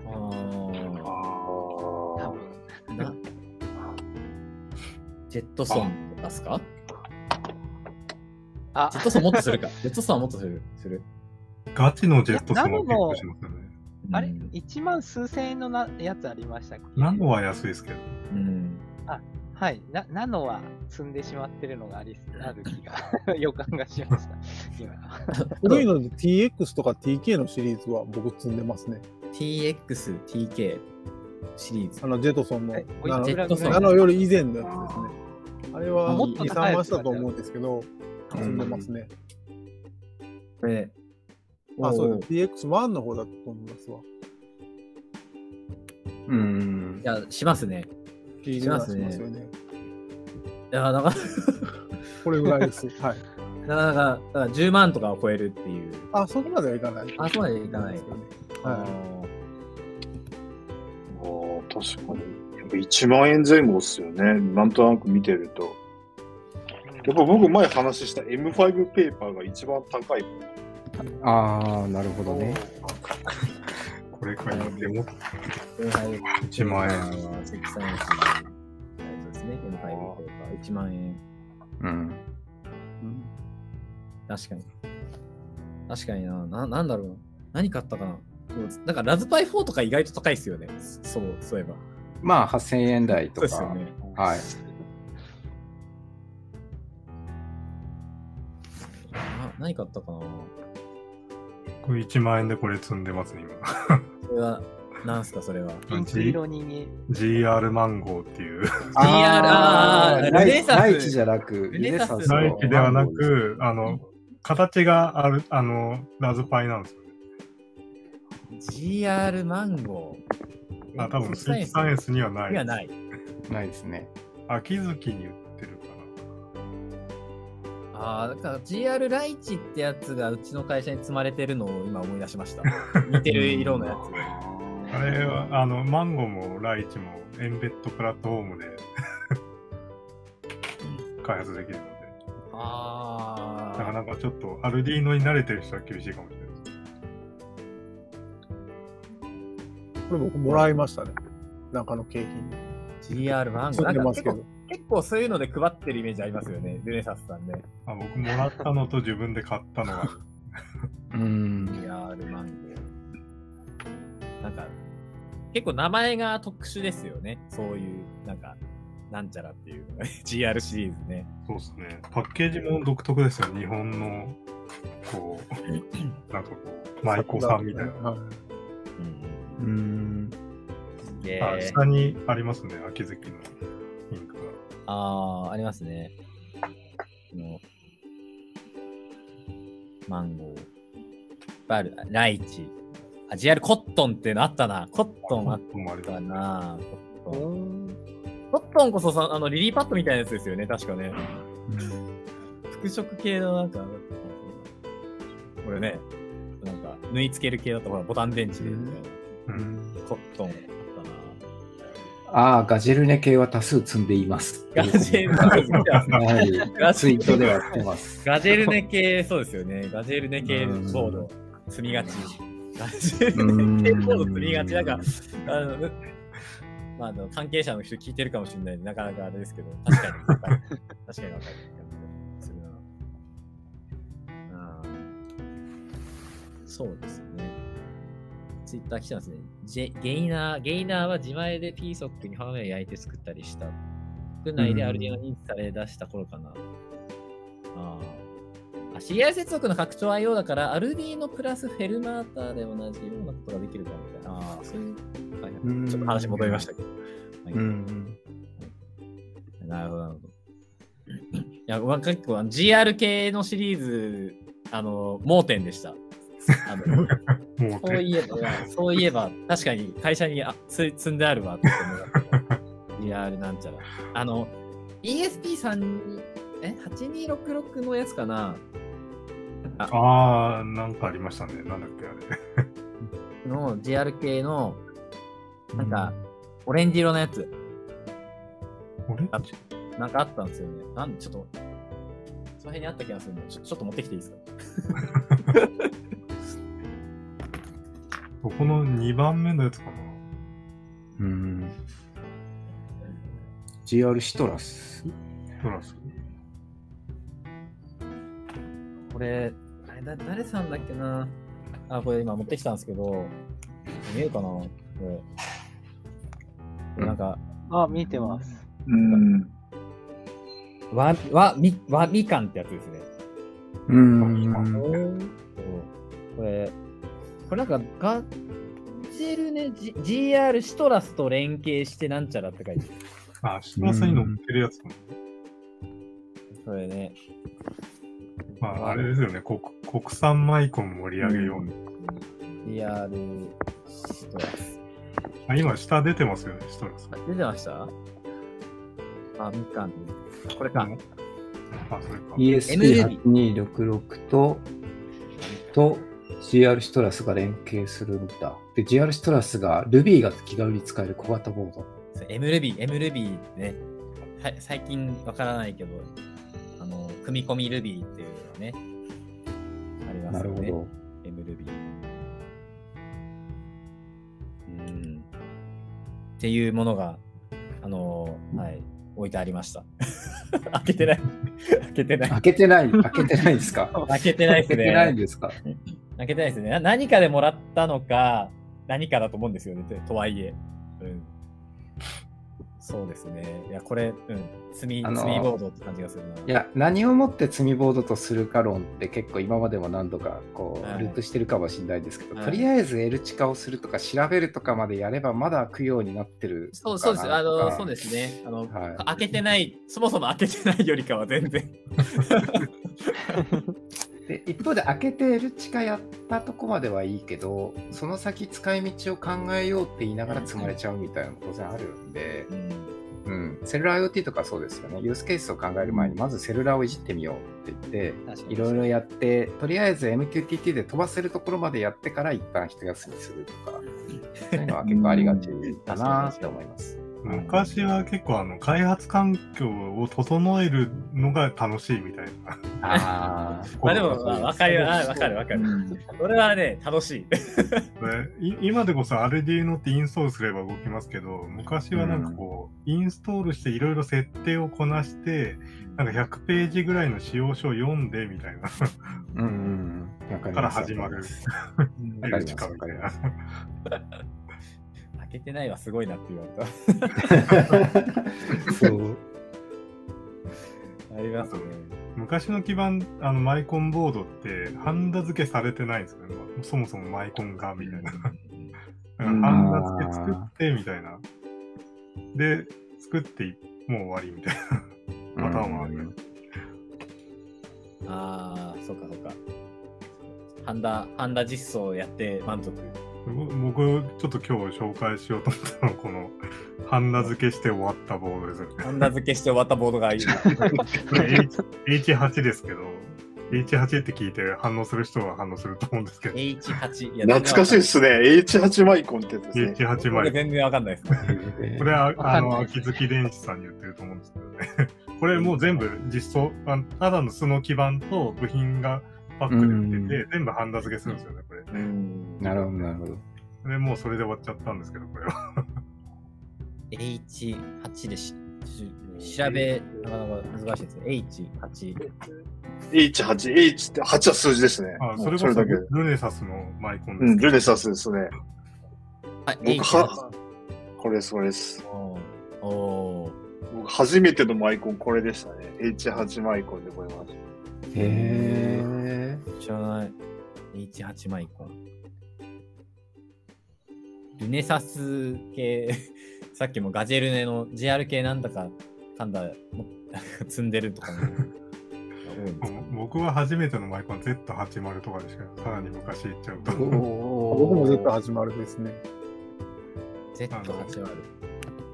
あれですよ、あの、ロムとかラムとかがマイコンの中になかった、あま、マイコンって呼んでなかったかもしれないですけど、秋月で出てこないです。Z80 出てこ Z8、あ、Z08 になってない。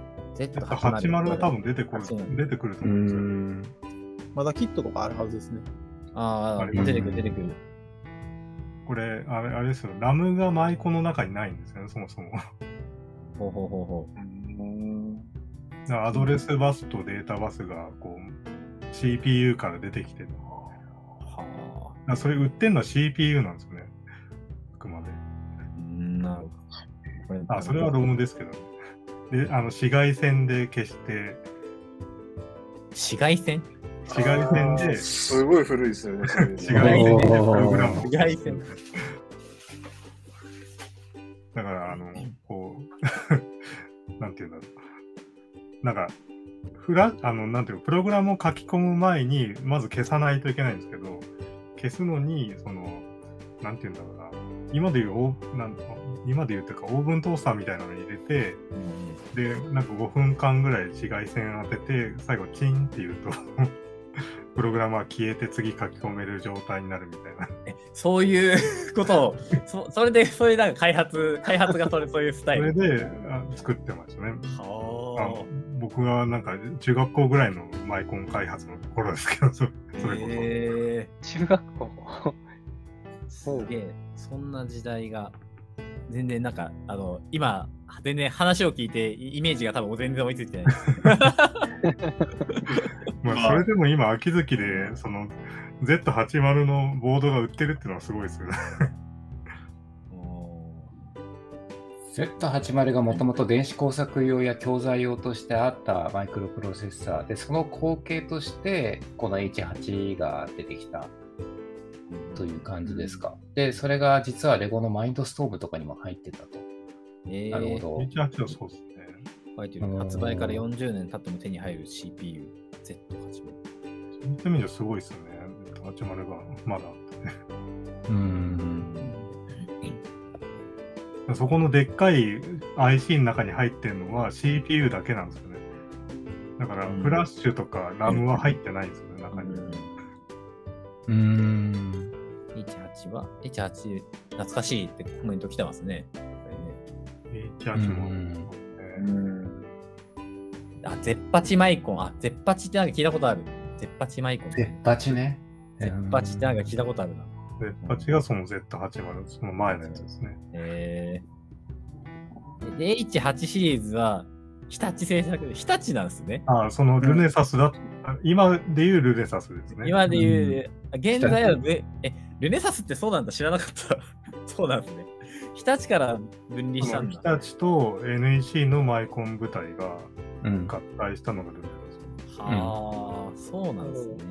だからルネサスの中には日立シリ日日立のマイコンシリーズと NEC のマイコンシリーズがあるんですよね。あー 78K とか。だから三菱、日立、NEC が一緒になったのがルネサンスですよね。えはいー、。そうなんだ。とかで、まあ、ここら辺はすごい歴史が語る。歴史がそうですね。知らない歴史が。え H8 シリーズの H っていうのは日立っていうことなんですかね、これは。だと思いますよねね。そういうことですね。そういうことですよね、きっとね。で、マイコンに日立ロゴが載ってるっていうのがね、なんかああ、そうですね。いかにも昔の日立昔なマーク。ですよね。はい。これ、これこれそうなんですか？本当だ、日立のマークですね。日立のマークですよね。はい。えー、そうなんだ。なんか太陽に立つみたいな感じっぽいのがいる。あそういうことか。あ、そうです。火に、火に立つですね。うんはい。この頃のフラッシュってなんか100回ぐらい書き換えるともうダメみたいな。そうなんだ。あーもう、でも知らな、でも知らなかったですけど、こういうのが秋月で未だに売られてるってことなんですね。それがすごいですよね。うん。使う人がいるっていうこと。結構これで作ってる人は、まあ、昔からやってるのは多いんじゃないですかね。未だに保守が続いてるものがあると思うんですよね。中にうんうん。高専で初期教育で使ってましたね。うちの場合は。うんああ、うん Z80 ですけどね、はい。うーん、なるほど。そういうことなんだ。Z80 は、その、なんだっけな、手動でプログラムするんですよね。ななんていうんだろう。ボタンをアドレスで打ち込んで、16進数でボンと打ち込んで。16進数で打ち込んで、1行ずつ打ち込んでいくみたいな。もだからアセンブルはハンドアセンブルしといて、とかいう感じで作りましたね。う、ハンドアセンブルするんですか？はいすごいあまあまあ、アセンブルは使ってもいいんですけど、基本的にハンドアセンブルで作ってましたね。全部数字で打ち込むんですよね、プログラム。なんか、この辺の、この辺の、なんか、H8、Z80 あたりの会話になってからコメント欄えぐいっすね。いや、あの、いや、今日はのびすけさんがそういう意味で販売中止になったものから掘っていこうあそうっていう話になったので、ちょっと老人会乗りになってる。いや、でもあのっと、いにしえな方から。いやなんかね、でも前回あったんですよね。あの、前回そういう話してたら、なんかそういう話題をちょっと、なんか掘っていくと面白いかもねっていうのがちょっと話題であったんで、掘ってみたあのんですけど。いや、盛り上がってると思います。コメント欄はそうですね盛り上がってます。はい、あのえ YouTube, H8、YouTube の方が急に活性化してます。YouTube スが。タジオの YouTube スタジオの方を見てるんですけど、なかなかこれがちょっと今ホットだった。面白いですよね。はい、H- H8 を知らない人がいる っていうところから。すごいな。なるほどね。でも、そういう意味では本当に昔ながらの組み込みで今も脈々と続いてるのがあって、で、秋月でもそこがちゃんと売られてる。まあ、それだけ大量に仕入れられてるんですけどね、秋月さんの場合は。なので、そういう在庫がまだ粛々と残って売り続けられてるっていう。えーパチンコスロットの中では Z80 コアは現役ですよってコメントが来てそうなんですね。パチンコあーそうそうなんだあそういう、だからそうあそうなのかそう、そういう、なんか特定のところで、そうなんですね。耐えられないところですね、多分。確かにな。確かに確かに。面白い。面白いですね。なまあ、だから、そういうのがあるから、まあ、ずっと秋月とかでも、やっぱり、そういうの保守する人とか、やっぱりいるよねっていう。うんうん初期マッキントッシュに使われていた68000に憧れてました。年齢が分かってしまいそうですね。僕全然分かんない。申し訳ないですけど、僕全然何のこと言ってるか。初期、初期の Mac でなんか、そういうマイコンが使われてたってことなんですね。あのね。モトローラの68000、68000っていうのが最初のマッキントッシュのふ古めのやつが全部そうなんですよね。ああ、はい、68K とか言ってましたけど、パワー PC の前ですね。はい。とか、NC6 万8000。はい。68K、そうですよね。K でね。はい。えモトローモトローラそうそうそうそうそうそう。えー、こういう系の CPU。CPU っていうなんかい言わないですか？あのなんか、えまあ、マイクロプロセッサー。マイクロ CPU。まあ、CPU ではあるかですかね。いろいろ入ってるみたいな感じ。なん頭と IO、IO じゃないですね、この子。多分、データ、データ、アドレスバスとデータバスみたいうん。な。バスが出てるんですよ、直接。うんそれとメモリーと、ラムとロムをつないでみたいな。こんだけでかくても、アルデューノみたいに、アルデューノっていうか、アルデューノのマイコンみたいに、覚えられないですよ、何も。うんここは考えるとこなんで。そういう初期のマッキントッシュのイメージは、確かに私と多分同世代かもしれないですが、憧れてた。うん。いまだに、いまだに初代マッキントッシュのボード真空パックして保存してます。ああ。おー。なかなか、ハンドアセンブラはもう覚えてないかな。解雇 PLT。86系だと PC PC98。PC98 って国産のパソコンのやつですよね、確か。そうですね。はい、ね NEC の、はい、PC9800 シリーズですね。はい。あーやばい、ちょっとあの、あれですね。もう、この辺りの話になってくると、もう僕がちょっと、のびすけさん的僕は僕は、いや、全然ついていけてないですけど、はい、あのー結構あのコメント欄が盛り上がるっていうので、いや、4あの、50のびすけ代いけない。そうそうそうそう。IoTLT 賞の時に、そうそうそうそう。あインターネット・オブ・オーサブシングス賞の審査の時に、実は黒電話を知らないとか、そういう世代ですもんね、黒電話知らない世代ですね。そうそうです。そう。はい。ですからもう、はい。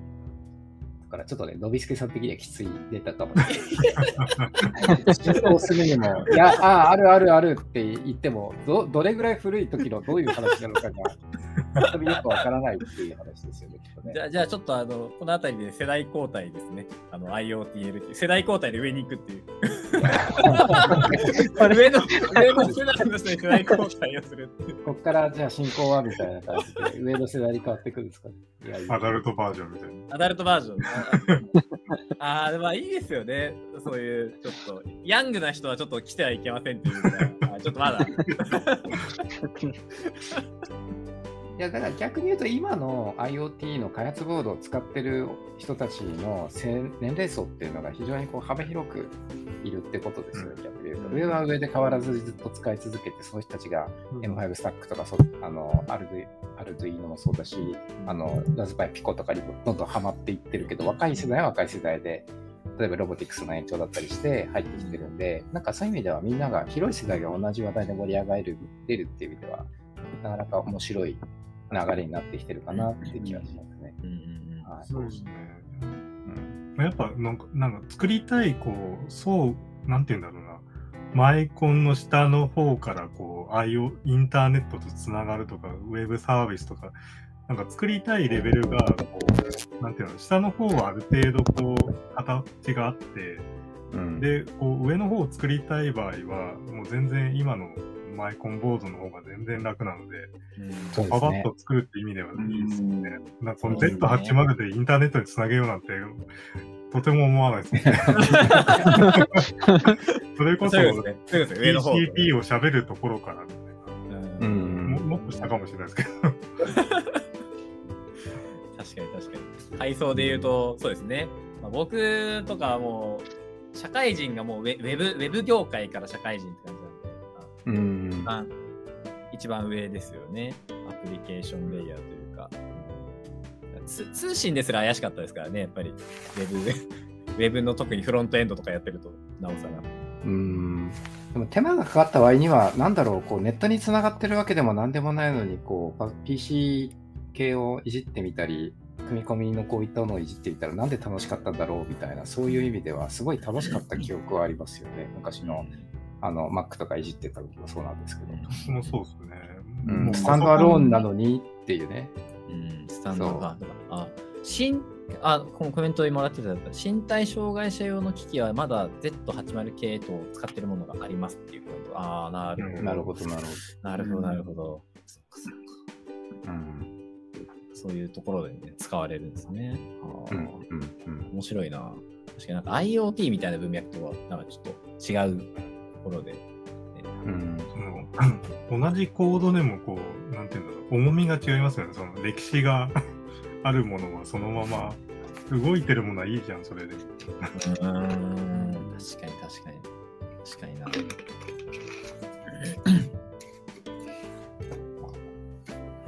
6、8、K 入りの PC は、エーミガですか？アミガ、アミガアミガですね。はい。ウゴウゴルーガに憧れてる。ウゴウゴルーガを。ご存知ですか？ウゴウゴルーガいや、知らない、知らない、あーそうか知らないんで今調べてました。ウゴウゴルーガ。知らないのか。知らない、知らない、知らない。テレビ番組なんですね。いや知ら知らなかったです。今で言う、オワースタみたいな感じかな。うん。バラエティなんですね。朝やってたテレビ番組ですね。へえこれは別に技術とかそういう話じゃないですよ。ウゴウゴルーガで何かをやってた？あの、の中でアミガを使ったあの CG でその結構下手馬作品みたいのをやってたんですよね。そうそうそうそうそう。だから、あの、当時のその女の子がいて、今、一人は女優さんになってらっしゃるんですけど、その二人がある、二人が要は黒巻みたいな前でやっている演技と後ろに CG で表現してへえ。はい、そういう意味ではちょっと当時にしてはとんがった子供番組だったんですよね。コンピューター使いまくって、メディアアートっぽいテイストが加わった子供番組みたいな意味すげえで、結構ね、前衛的だったんですよ、これが。へえ、だいぶ前衛的ですね。うん、で、うごごくんとりゅうがちゃんっていう2人組が、あのいわゆる子役の子たちががいるんですけど、その後ろでこう、バーチャルスタジオみたいな中でこう演技演技するというか、そういう感じの番組だったんですけど、はい。っていうので、これはこれで面白かったんですけど、この女の子の小出ゆかちゃんっていうのが、彼女がもう、もう有名な女優さんみたいな感じで、モデルさん、女優さんみたいな感じだったんですけど、まあ、アミガを使って、すごいとんがったことやってるテレビ番組があるみたいな意味では 面白かった。すごいですね、これ。1992年って書いたから、えー、すげえ。もう、うん。まだ僕はでもこれ、これ朝の、朝の7時とかにやってたんですよね、きっとね。これ。それぐらいだった印象があるんで。なんか社会人で会社にちょうど出勤するときにこれがやってて、これを見ながらなんか、あ、行かなきゃみたいな記憶があります、ね。未完成人とか、そういう面白いキャラクターがあって。ああ、ありましたね、未完成人。はい。すげえ。みたいな、懐かしいネタですね。すごい。っていうか、92年ってことは、30年前ですよね。そう30年前。そうです30年前です。30年前の話題なんてそんなの知らねえよっていう人が多いだろうっていうぐらい、結構昔のばテレビ番組ネタって最近危険だなって思ってですよね、飲み会の場で話してうん、だってウルトラ、アメリカのウルトラクイズみたいな話をしたときに、あれ、それこれ何年前だっけみたいな話したら、やっぱり30何年前だったみたいな話があったりとか、結構昔のテレビ黄金期の話し出すと、やっぱこれもちょっとまずい話、まずいななんて思ったりするんですけど。でも、CG を使ったテレビ番組ってこの頃結構頑張ってやってましたよね。いやー、面白いな。うん。アミガっていうパソコンを知らなかったですね。全然インターネットない頃ですよね。うん。そうですね。アミガとかアミーガとか言ってましたけど、はい、ヨーロッパでがっつり流行った。すげえ。いやー、ちょっともう、あれですね。じゃあ、この辺りで締めていきますかね。はい、どうやって締めようか。いやーね。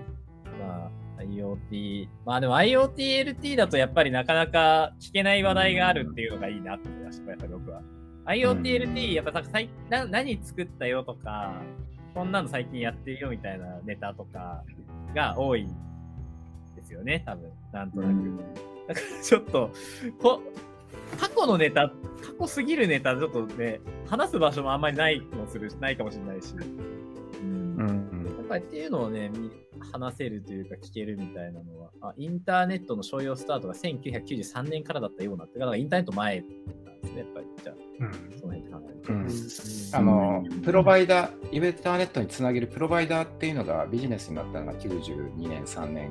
3年ぐらいから民間の会社にお金を払ってインターネットにつなげるっていうのが始まったのが93年で、その前は研究機関とか軍事機関のネットネットワークだったので、はい、一般の人がインターネットっていうのに触れるようになったのが、もう大体93年、4年ぐらいから。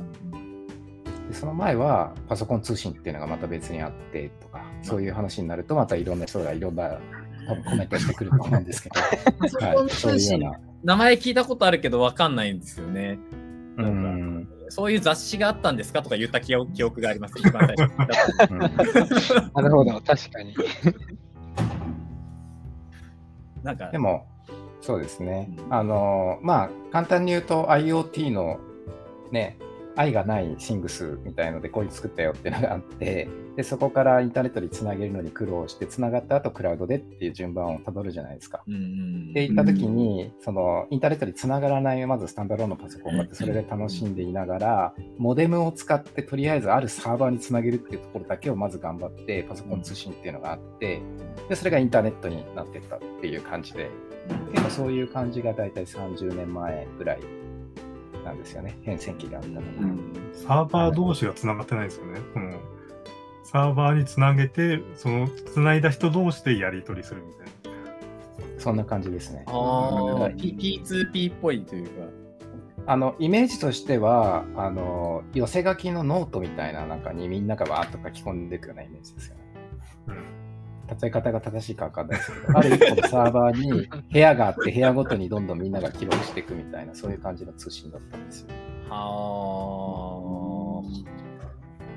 イメージ湧かないですよね。だけど、みんな同時にインターネットに同時にあ同時にあるサーバーにつながってるとは限らないので、あ。うんうんあの時間差で読みに行ったり書きに行ったりうん、ちょっと非同期な感じなんですね。パソコン通信の場合は。だから駅に置いてあるノートにみんなこうそれぞれ書き込んでやり取りをするみたいな。そう。で、前はここまで読んだかなっていうのを覚えているので、そこから先のやつを一気にダウンロードしてきて、で、ローカルでまた読むみたいな。はあ。そのようなことを昔はやってたんですよね。まあ、これはこれで、また別の話題になる。そうですね。そうですね。はい。はい、でもそういうのを楽しんできたおじちゃんたちがいて、その、なんていうの？スタンダローパソコンがあって、インターネット、えーごめんなさい、パソコン通信があって、インターネットがあってっていうのを経験してきた人からすると、組み込みがあって、とで、えークラウドにつながるところまでの苦労があって、クラウドにつながってからいろいろやるっていうような、なんかちょうどなんかオーバーラップしてるようなイメージかもしれないですね。うん昔の人から見るとね。なるほど。そういう、そういう過程を楽しんでる人たちっていうのがいたので、はい、それぞれでこだわりがあるみたいな。こんなの、こんなのが送られてきましたけど、ツイッターで。東京 BBS。T キャップ、東京 BBS。ああ、はいはい。ウェブを使ったこれ掲示板かな？ですね。これ、これが、なんか、そのパソコン通信的なあたりの時代なんすか？ちょっとわかんないな、全然。これはもう全然後の話だったんですけどね。うんその移植したのか？そもそもこんなリッチなやり取りじゃないですよね。ああ、そうなんですね。でもまあ、普通にウェブですもんね、これはね。だから要はあの今なラズパイとかでなんかいろいろインストールするシェルがあるじゃないですか。あの上でやり取りするんですよね、要は。うん全部コマンドなんですよね。うんコマンドでメッセージを読んでみたいな。うん。GUI なんてない。うんあななくはないのか。うん。Windows 95以前っていうイメージ。全然、あれだな、なんかコメントもらってますけど、コンピュサーブ、ニフティサーブ、PC 版とかで BBS、ベートボードに書き込むイメージですね。むずいな。むずいな。なかなか、まあなんか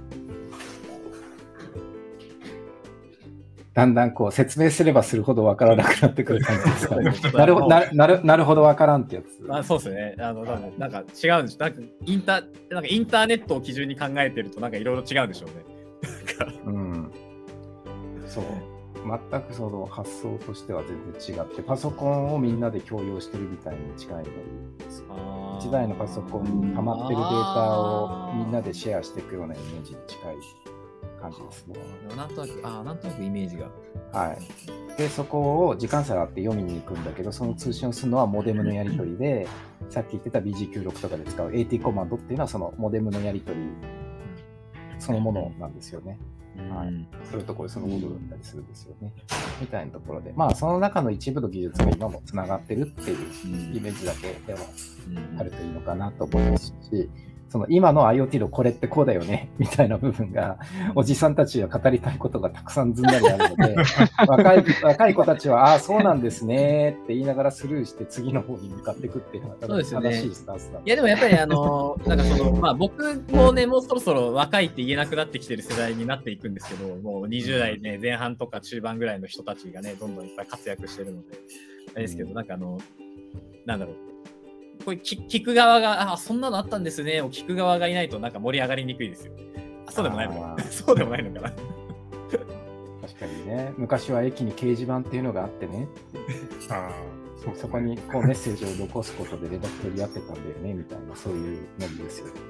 はい。なんかそういう、なんかドラマの演出でそういう駅の掲示板に XYZ って書いてると、みたいなそういうのって、そういうネタがもう通用しなくなってきてるんですよね。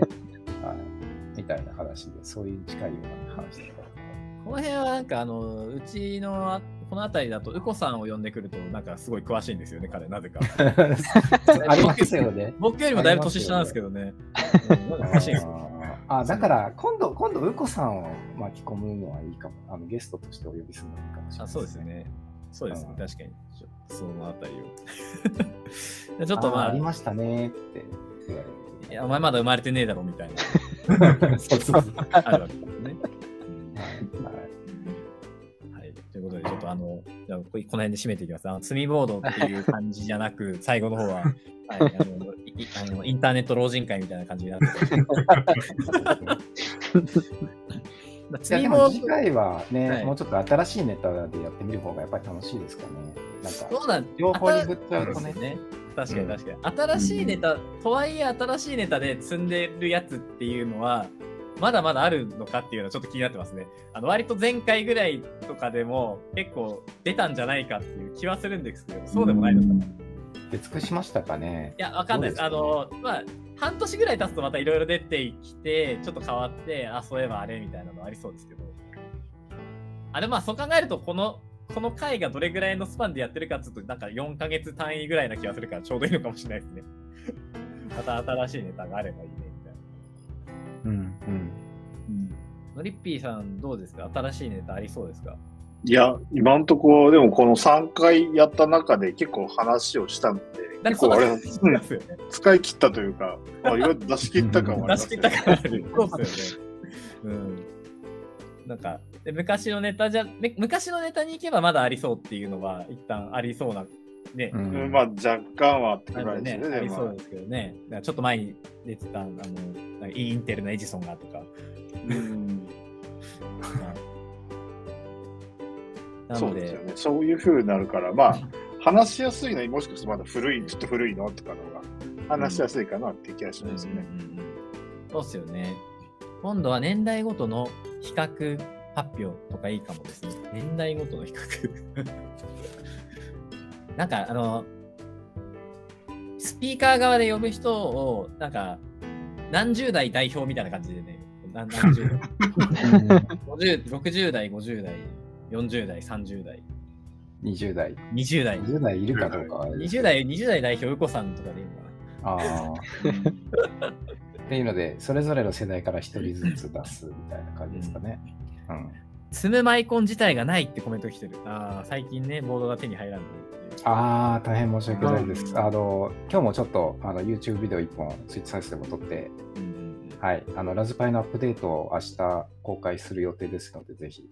そちらも、はい、ご覧いただければと思うんですが、まだやっぱりちょっと予想外に長引いてますんでう、ん。はい、皆さんにはご迷惑をおかけしていますが、なんとか、うんうんあの各関係者、各メーカー頑張ってますので、ああ、いいですね。はい、うんあ、てか、イチローさん、いや、イチローさん、喋る側来てほしいな、イチローさん。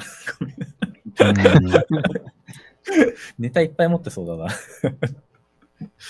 はい。じゃあ、やっぱりここの部屋自体がはい25人しか入れないんでしたっけ、もうちょっとスピーカーの人数増やしたな増やしながら、いろんな人が語ってもいいのかもしれないですね。そうですね。確かに確かに。うんあのーちょっと話したい枠みたいなの今度次回やるときにコンパスで立てておくんで、ちょっとあのー今視聴している方で、なんかあの辺の話題もっと話したいわ、みたいなのがいれば、うんそうですね。あの、H8 を知らない人がいるとかコメントいただいて、ウィンディーさんかなとかね、なんか。そうですね。で、ねあの、スピーカーに応募されるときに、このマイコンボードを話したいっフリートーク苦手っていう。フ リートーク苦手そうね、あるあるある。確かに確かに。わかりますけどね。ただ、このボードについて語りたいっていうのを書いて、うんあの、エントリーされればいいのかなと思うので、それをのびすけさんが拾って。あ、でもそうっすね。あの、フリートーク苦手で全然、あの、まあ、ま、回すのは僕がね、あの、やるのでね、どうすかって聞けばね、そうですね。はい。全然気にせずに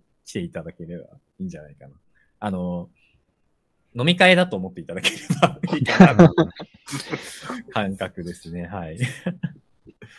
はい。ということで、やっぱなんか、いや後半のやっぱりあの、そういうななんだな、過去を遡ったトークになればなるほど、あの、YouTube のコメント欄とか Twitter が盛り上がるってことがやっぱり分かったので、はい、そういう話題にすると面白いかもしれないですねって前回言ったところからのフラグ回収だと、いや、めっちゃ良かったっていう話かなって思います、うん。やっぱりね、そう、そういうあ昔のあの時の話したいよねっていう欲求がきっとあったんでしょうね、みんなね。あ、酒飲んで参加します。お願いします。ぜひよろしくお願いします。お願いします。ぜひよろしくお願いします。お願いします。はい、お願いします。はい。酒飲んで参加してください。はい、ちょっと。はい、ぜひぜひ。ぜひぜひ。